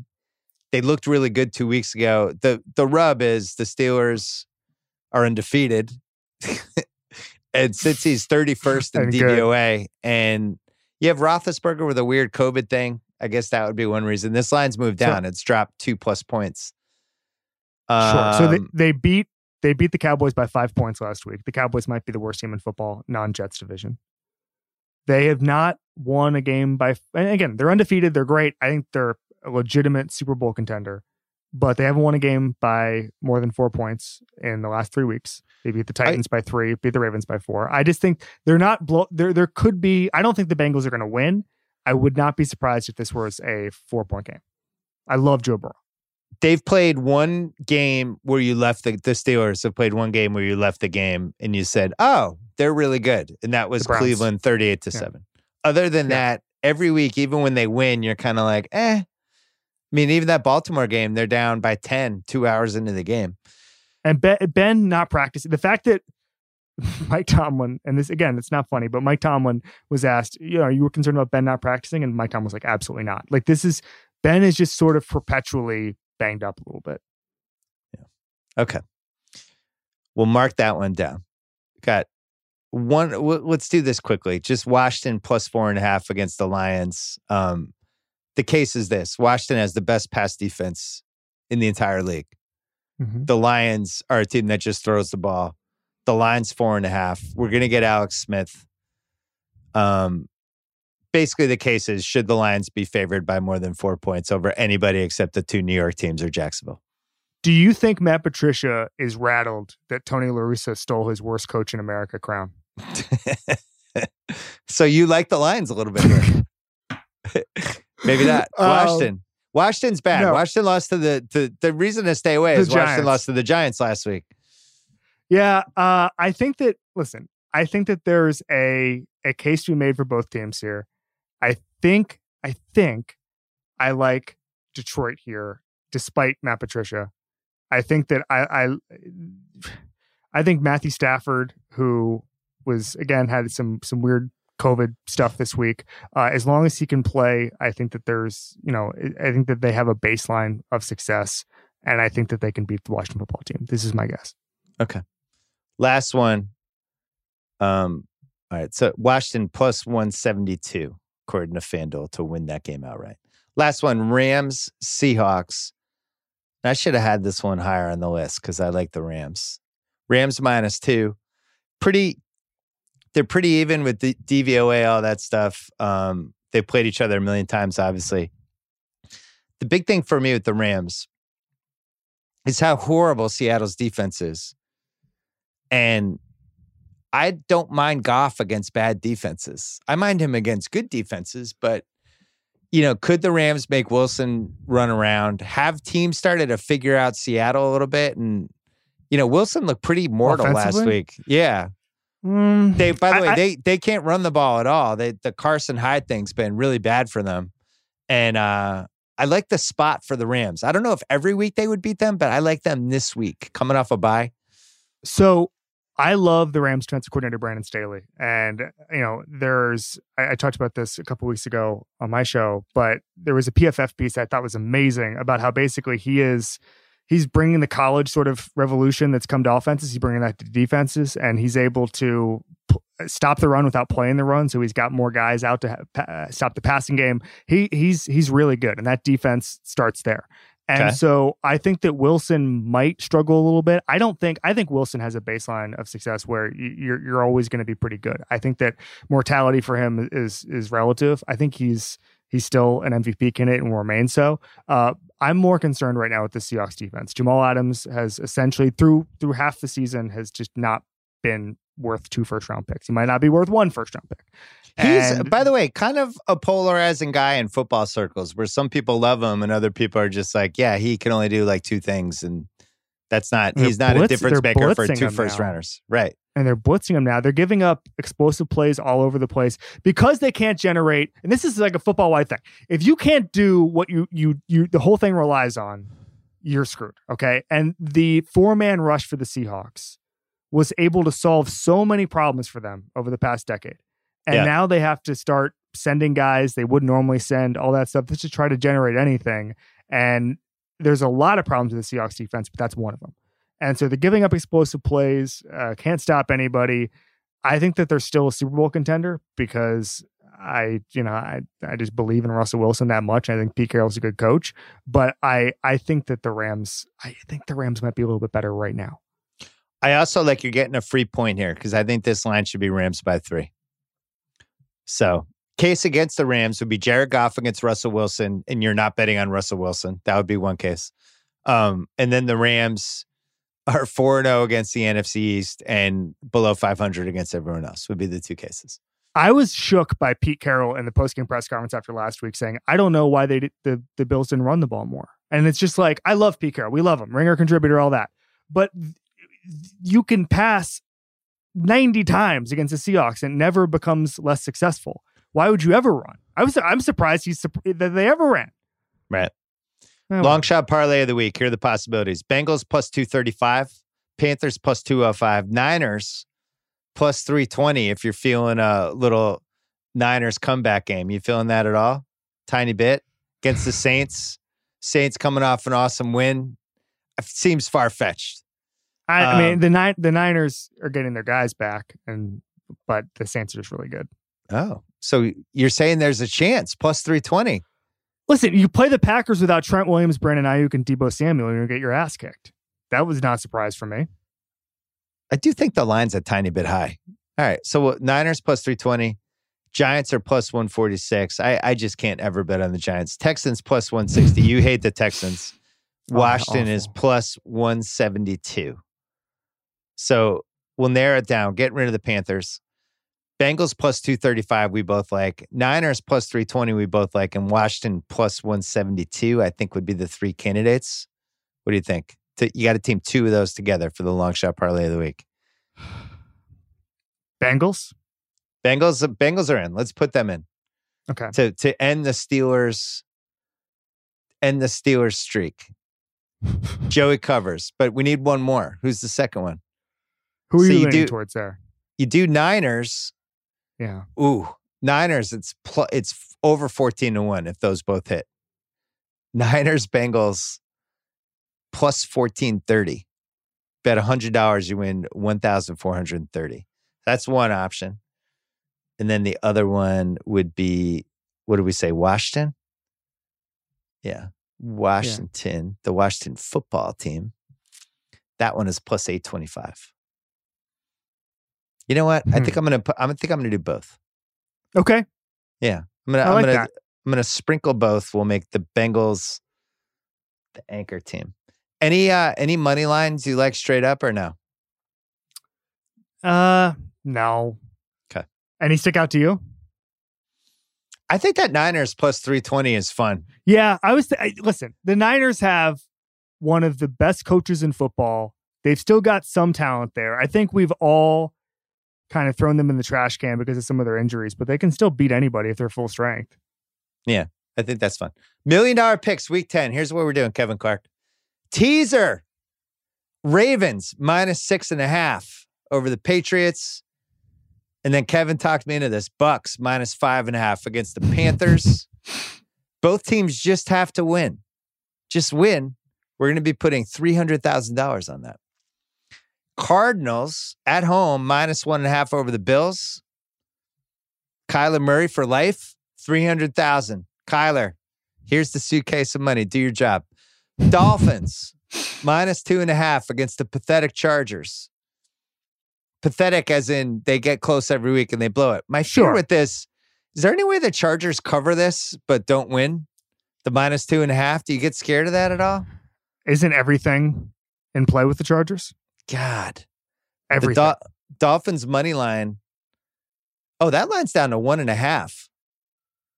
Dolphins are minus 120. I'm just, i I'm taking the Dolphins minus 120 uh, just to win. So we're doing okay. that. We're going to put 360 to win 300,000 on that. And then last but not least, the Rams. The team that Sean McVay once upon a time called Kevin Clark. He was wearing a smoky jacket and he said, yep. I'm thinking about giving Jared Goff 120 million. What do you yep. think? And Kevin Clark said, That sounds great. I saw him two years ago for 20 yeah. minutes and he looked great. We were in the Superdome together once and I was impressed how he handled the noise. You should do that. We're doing that too. 300,000 on the Rams. And then um yeah, that's it. Then we'll do the long shot parlay. We're doing two. 25k Niners Bengals uh f- plus 1430 odds. So I, I can't even calculate that, but uh, I'll win almost 300k if that wins. And then yeah. Bengals Washington both have to win plus 825. And then just for fun, we're putting 50K in the Niners plus 320 straight up against the Saints. Just for fun. Dabbling. Little little Kyle Shanahan. Little little belief that that there's still some life in that guy yet. I love that this. is that is the million dollar picks for week 10. Fortune favors the bold. Kevin Clark, we can see you on Slow News Day on the Ringer Twitter feed. We yes. can and on YouTube. And uh, Ringer NFL show Sunday night, Nora Princiotti, and Thursday yep. with a rotating cast and crew. And you cheated on us and you went on Zach Lowe's podcast to talk about the Orlando Magic. I can't believe that. Me. I can't believe that was even one of the top 30 topics for him. He's been trying to book me for like eight months, and then the pandemic, and then like literally, we've almost done it five times, and today was the day. So we got to talk about Russell Westbrook to the Magic, which is the rumor we started. Oh, I, am in. It's I think it's Orlando, Charlotte, or Detroit for him. I don't think so. I, I've if I if I may drop a nugget, please. Uh, since since the pod dropped, I have been uh, reliably informed that I do not think the Magic are going to trade for. him. Ah, would you would you have wanted to?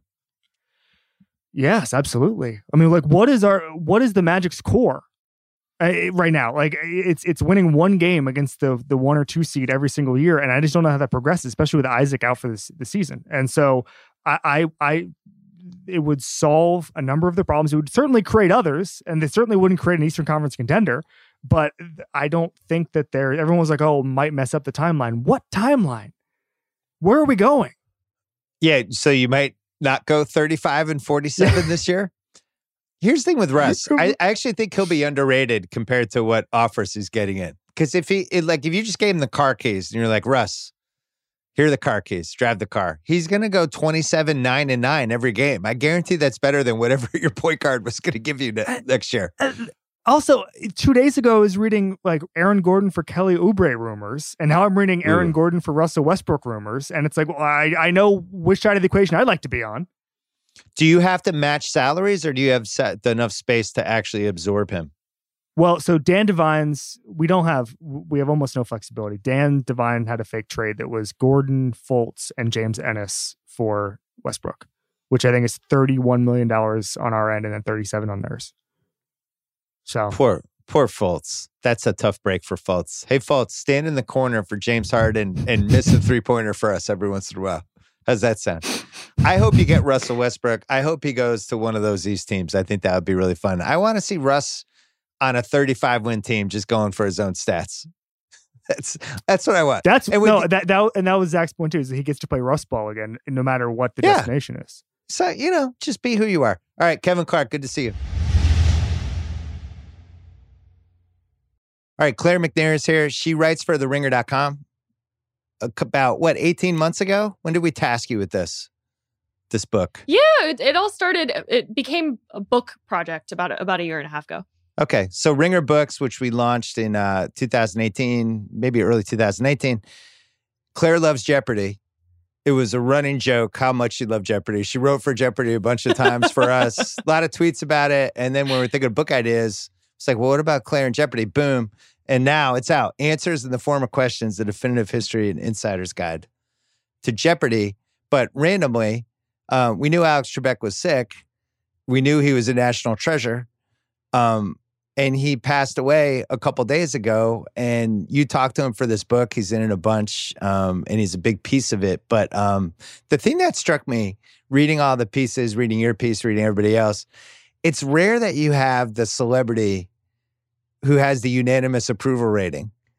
You know, where yeah. just kind of everybody liked them. And if you were at a party or I don't know, anywhere on the train and you heard somebody like being like, man, I hate Alex Trebek, what a dick, or anything, you'd be like, what? Like you'd almost be shocked. What what was it about him, in your opinion, that got him to earn a unanimous approval rating from people? Yeah, so I mean, the last time I saw him um, was in January, uh, right before everything went to hell, um, at at TCA's, which is this this uh, multiple times a year like TV critic conference. And it's usually like a very staid crowd. And they had this Jeopardy panel for the greatest of all time tournament, which was on the air at that at that time. And the critics just collectively lost it over this guy. He was like standing ovation, like a media scrum around him. And somebody like asked in one of their questions, they were like, Well, you, you know, you've never had a scandal. And he fired back, like, I've still got time. I, I could do right. it. And so I mean he, he, he but he never did. He never had that scandal. And and so I think it's it's partly that you know, he was a pretty staid person. Like he was kind of the character he seems like. It also is just the format of Jeopardy. Like people have watched this for decades. You grew up watching it with your parents. Maybe you watch it with your kids. It's like this multi-generational touchstone. And so he he's just in your living room five nights a week for 36 years. It's the perfectly structured game show we've ever had. Where it's it got it's got the first level, you get to meet the people, commercial second level, a little bit, a little more stakes. It's getting a little more competitive. All right, time for the final question. Commercial. And now, you know, it just keeps you all the way through. And the categories, and no matter who you are, how smart you are, there's always going to be one category you'll be able to get like three or four of them.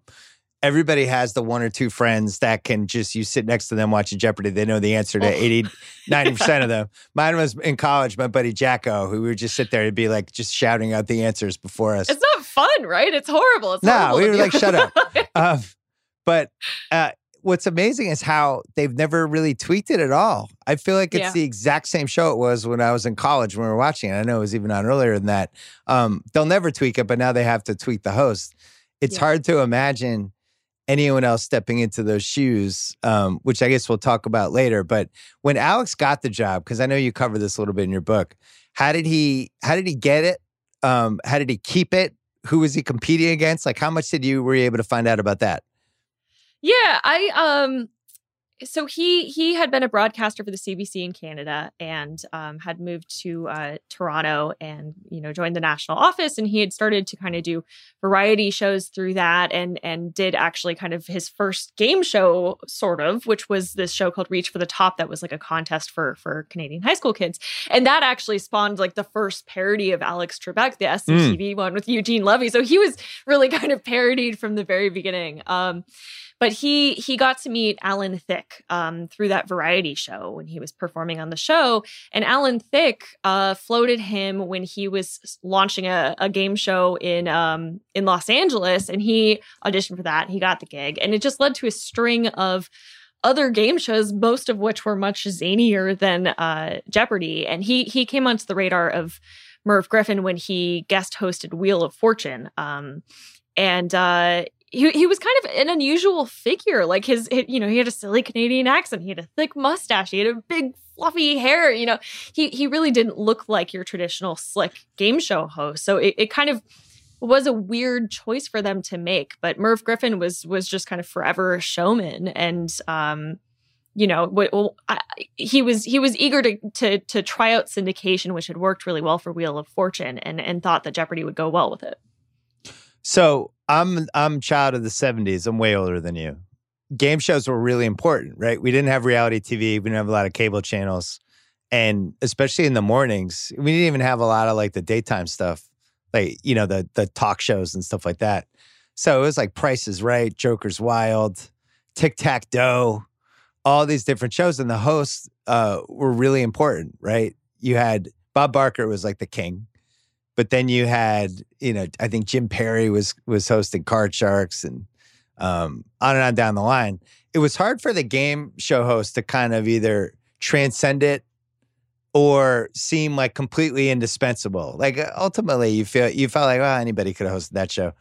I think what was crazy with Alex and Jeopardy is like it's impossible to for me to think of anyone else hosting it. I even remember when they did the Sports Jeopardy spinoff and Dan Patrick was doing it. Dan Patrick's an incredible broadcaster. He's had this awesome career, and you just couldn't separate the Trebek. And it was like, well, you're not Alex Trebek.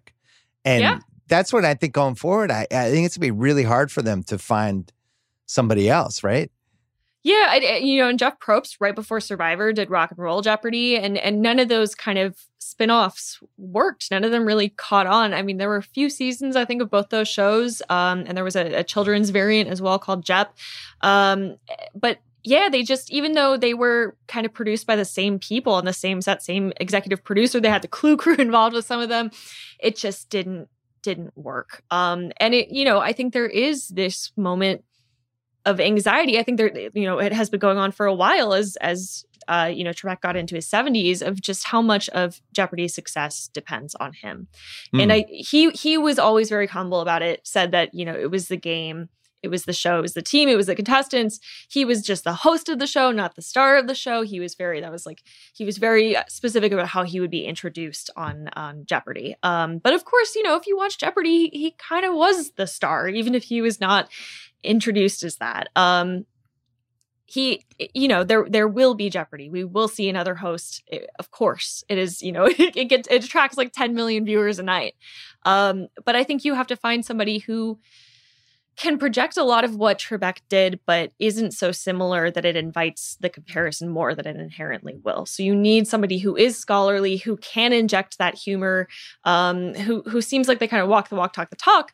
But you know, of course, you don't you don't want a Trebek clone because there will there will never be another Trebek, right? So you need somebody who can balance that. And I, I am so glad that, you know, I don't have to be part of that conversation at Sony right now because that that is such a difficult choice, difficult conversation. And of course they're all in mourning because he was a person they'd worked with for for nearly 40 years. Well, and they also some people who have cancer, especially a bad cancer like the one he has, but when they kind of fight it off and hold on, they hit a point, you know, it happens with family members people have, or just people in your life or whatever, where you kind of think they they're beating it and that they're indestructible. And he was even, what was he hosting three weeks ago?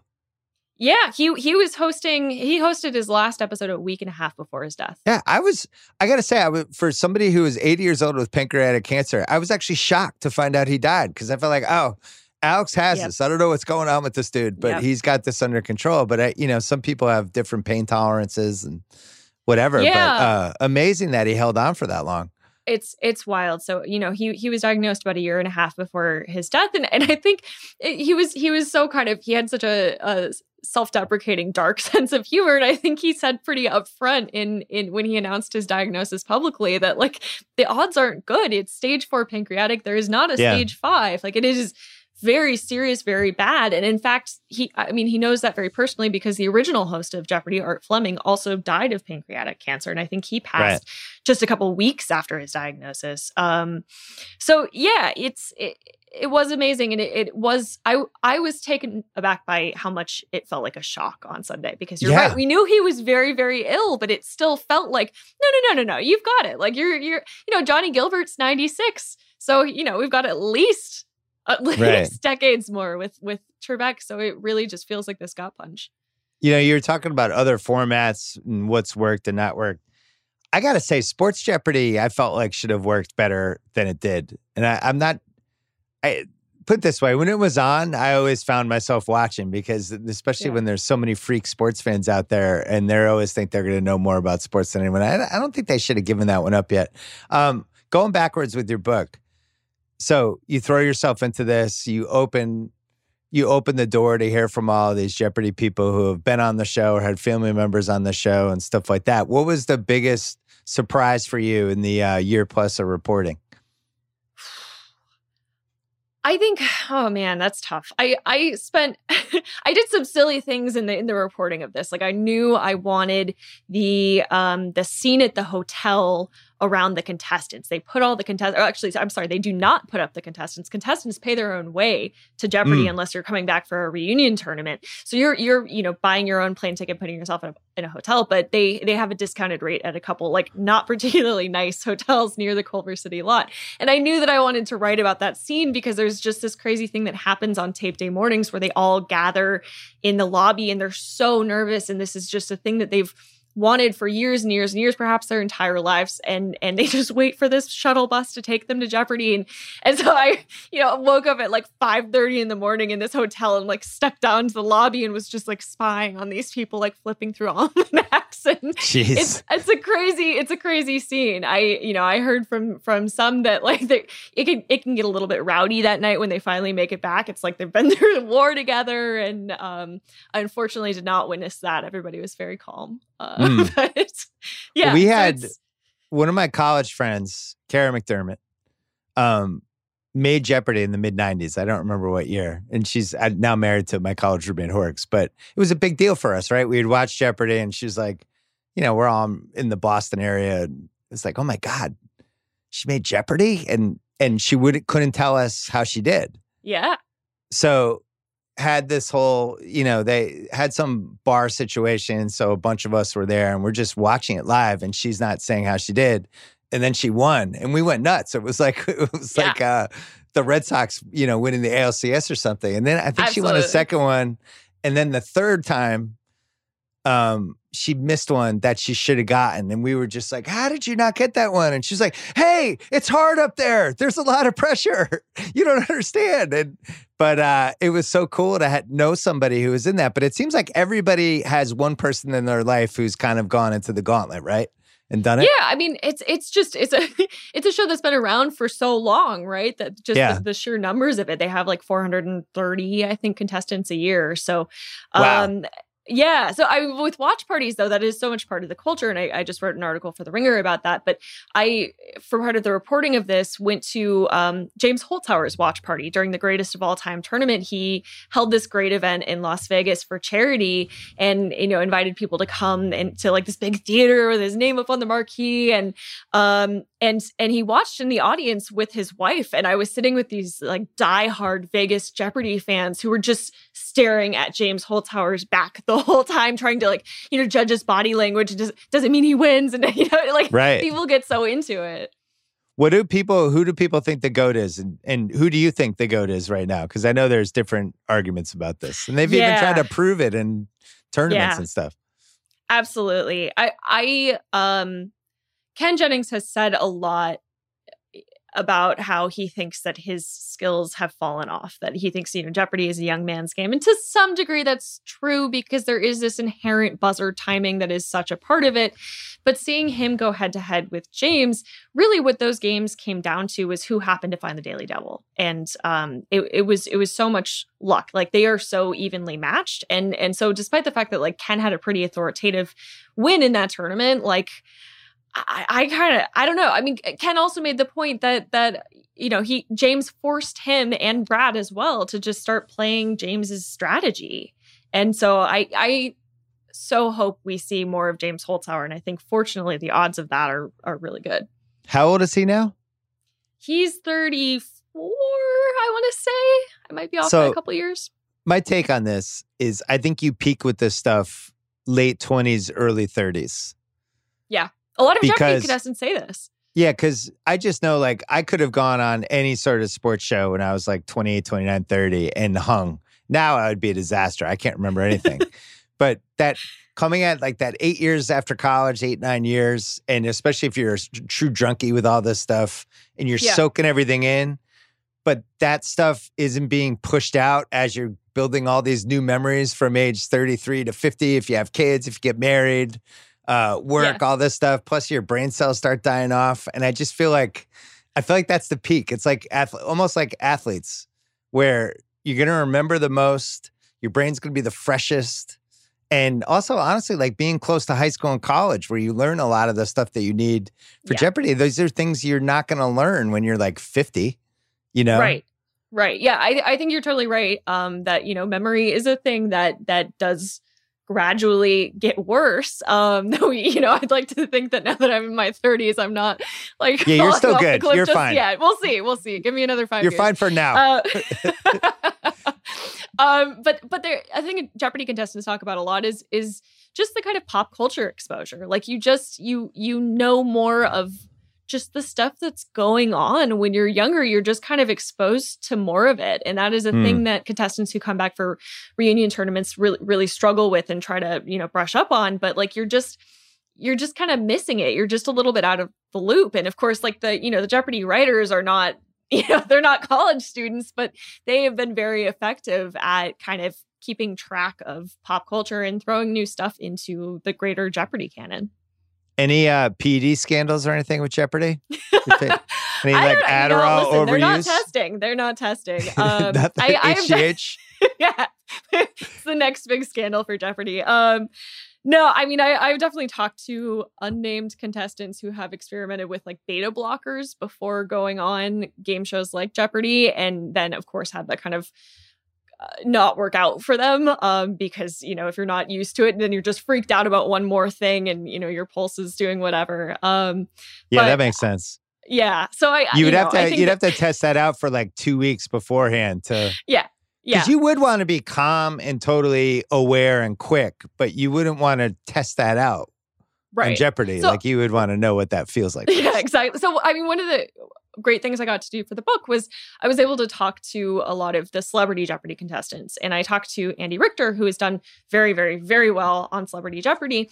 And uh, he he made the point that he was just so used to being on TV. He was so used to being on that stage and it was just like of course not nervous about that part of it at all. And I don't really know how if you are not a person who works in TV, not a comedian, you you really get those reps, but yeah so so much of what is going on with somebody maybe not doing well is just like the sheer terror of suddenly being on the jeopardy stage and and of course you know meeting alex trebek is like such a shocking thing for for people who've watched him on tv their whole lives that was the big takeaway from my friend kara when she did it which was it would be fine if you were in your living room but when you're actually there and your nerves are going and there's yep. an audience and there's alex is right there and the lights are on and the director's like three two one that's you know and you have to block all that out. It's almost like playing a sport or something. Just for the record who is the best celebrity jeopardy person of all time? It's not andy richter is it it, I think it's Andy Richter has the highest one day like single game total ever, and that was from that game where he just totally shellacked Wolf Blitzer, which he, oh, he yeah. talked to me Legendary. a little bit about. Just it's that like it was Tyson Spinks, it was awful. Yeah. He was like it was so it was just like not fun to be a part of that game, yeah. and Wolf Blitzer kind of scurried out, and it was just like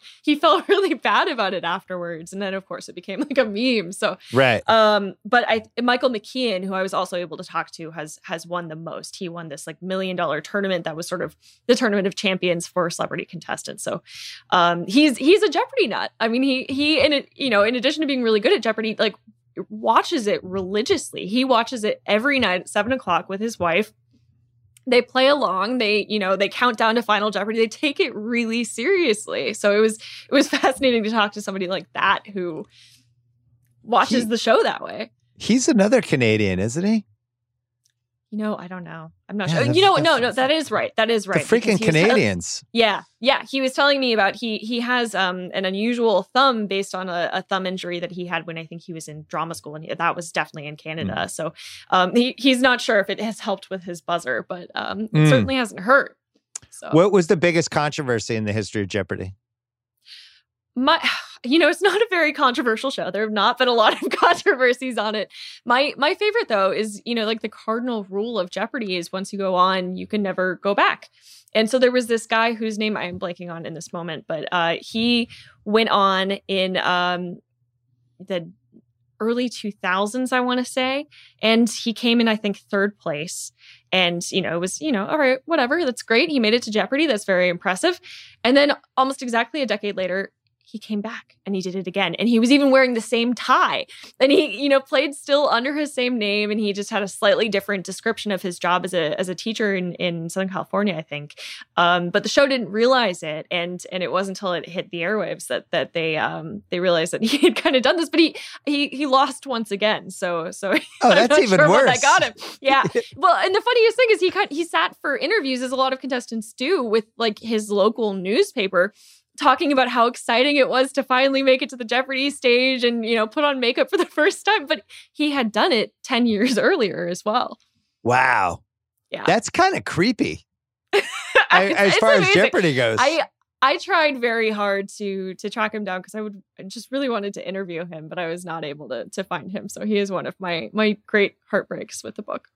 What did uh, Will Ferrell's famous Trebek impersonation on SNL and all those. And Trebek finally ended up going on. But do you feel like that even weirdly vaulted the show to a different level? Because that, I mean, at the time, SNL was really having a resurgence and Celebrity Jeopardy was like the go to sketch for, I think, two years for Will Ferrell. But what kind of impact mm-hmm. did that have? Yeah. I mean, I, I think that it's it's huge. It's it's absolutely huge. Um, it it just made it such a a pop culture thing again. And I think it kicked off so many of those other cameos on other shows as well, where Trebek would actually go on. It was a huge mm. thing in the 90s. Like everybody had their Trebek episode. Um, it, you know, it, it is like the the favorite joke of people talking about Jeopardy. It's you know, suck at Trebek or you, you know, some version of of one of those lines from from the, the sketches. Yeah. And and in the Jeopardy studio, they would play clips from Saturday Night Live as they were kind of like welcoming contestants. So they were very happy with it, let's say.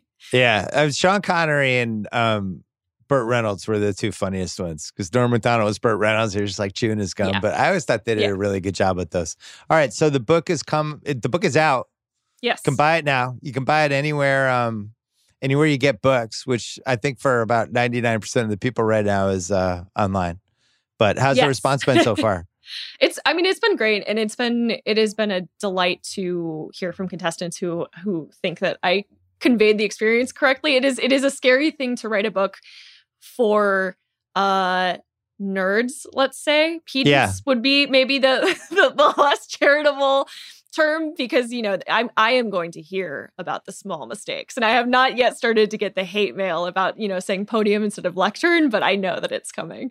All right. Well, be prepared. Uh congrats on the book. I'm really psyched so that uh this all worked out and I can't wait to see the reaction. Thanks for coming on. Yeah, thanks for having me. All right, that's it for the BS podcast. If you missed the Book of Basketball podcast, Allen Iverson, go check out that episode over the weekend. We will see you on Sunday night with the Cuz. Looking forward to it.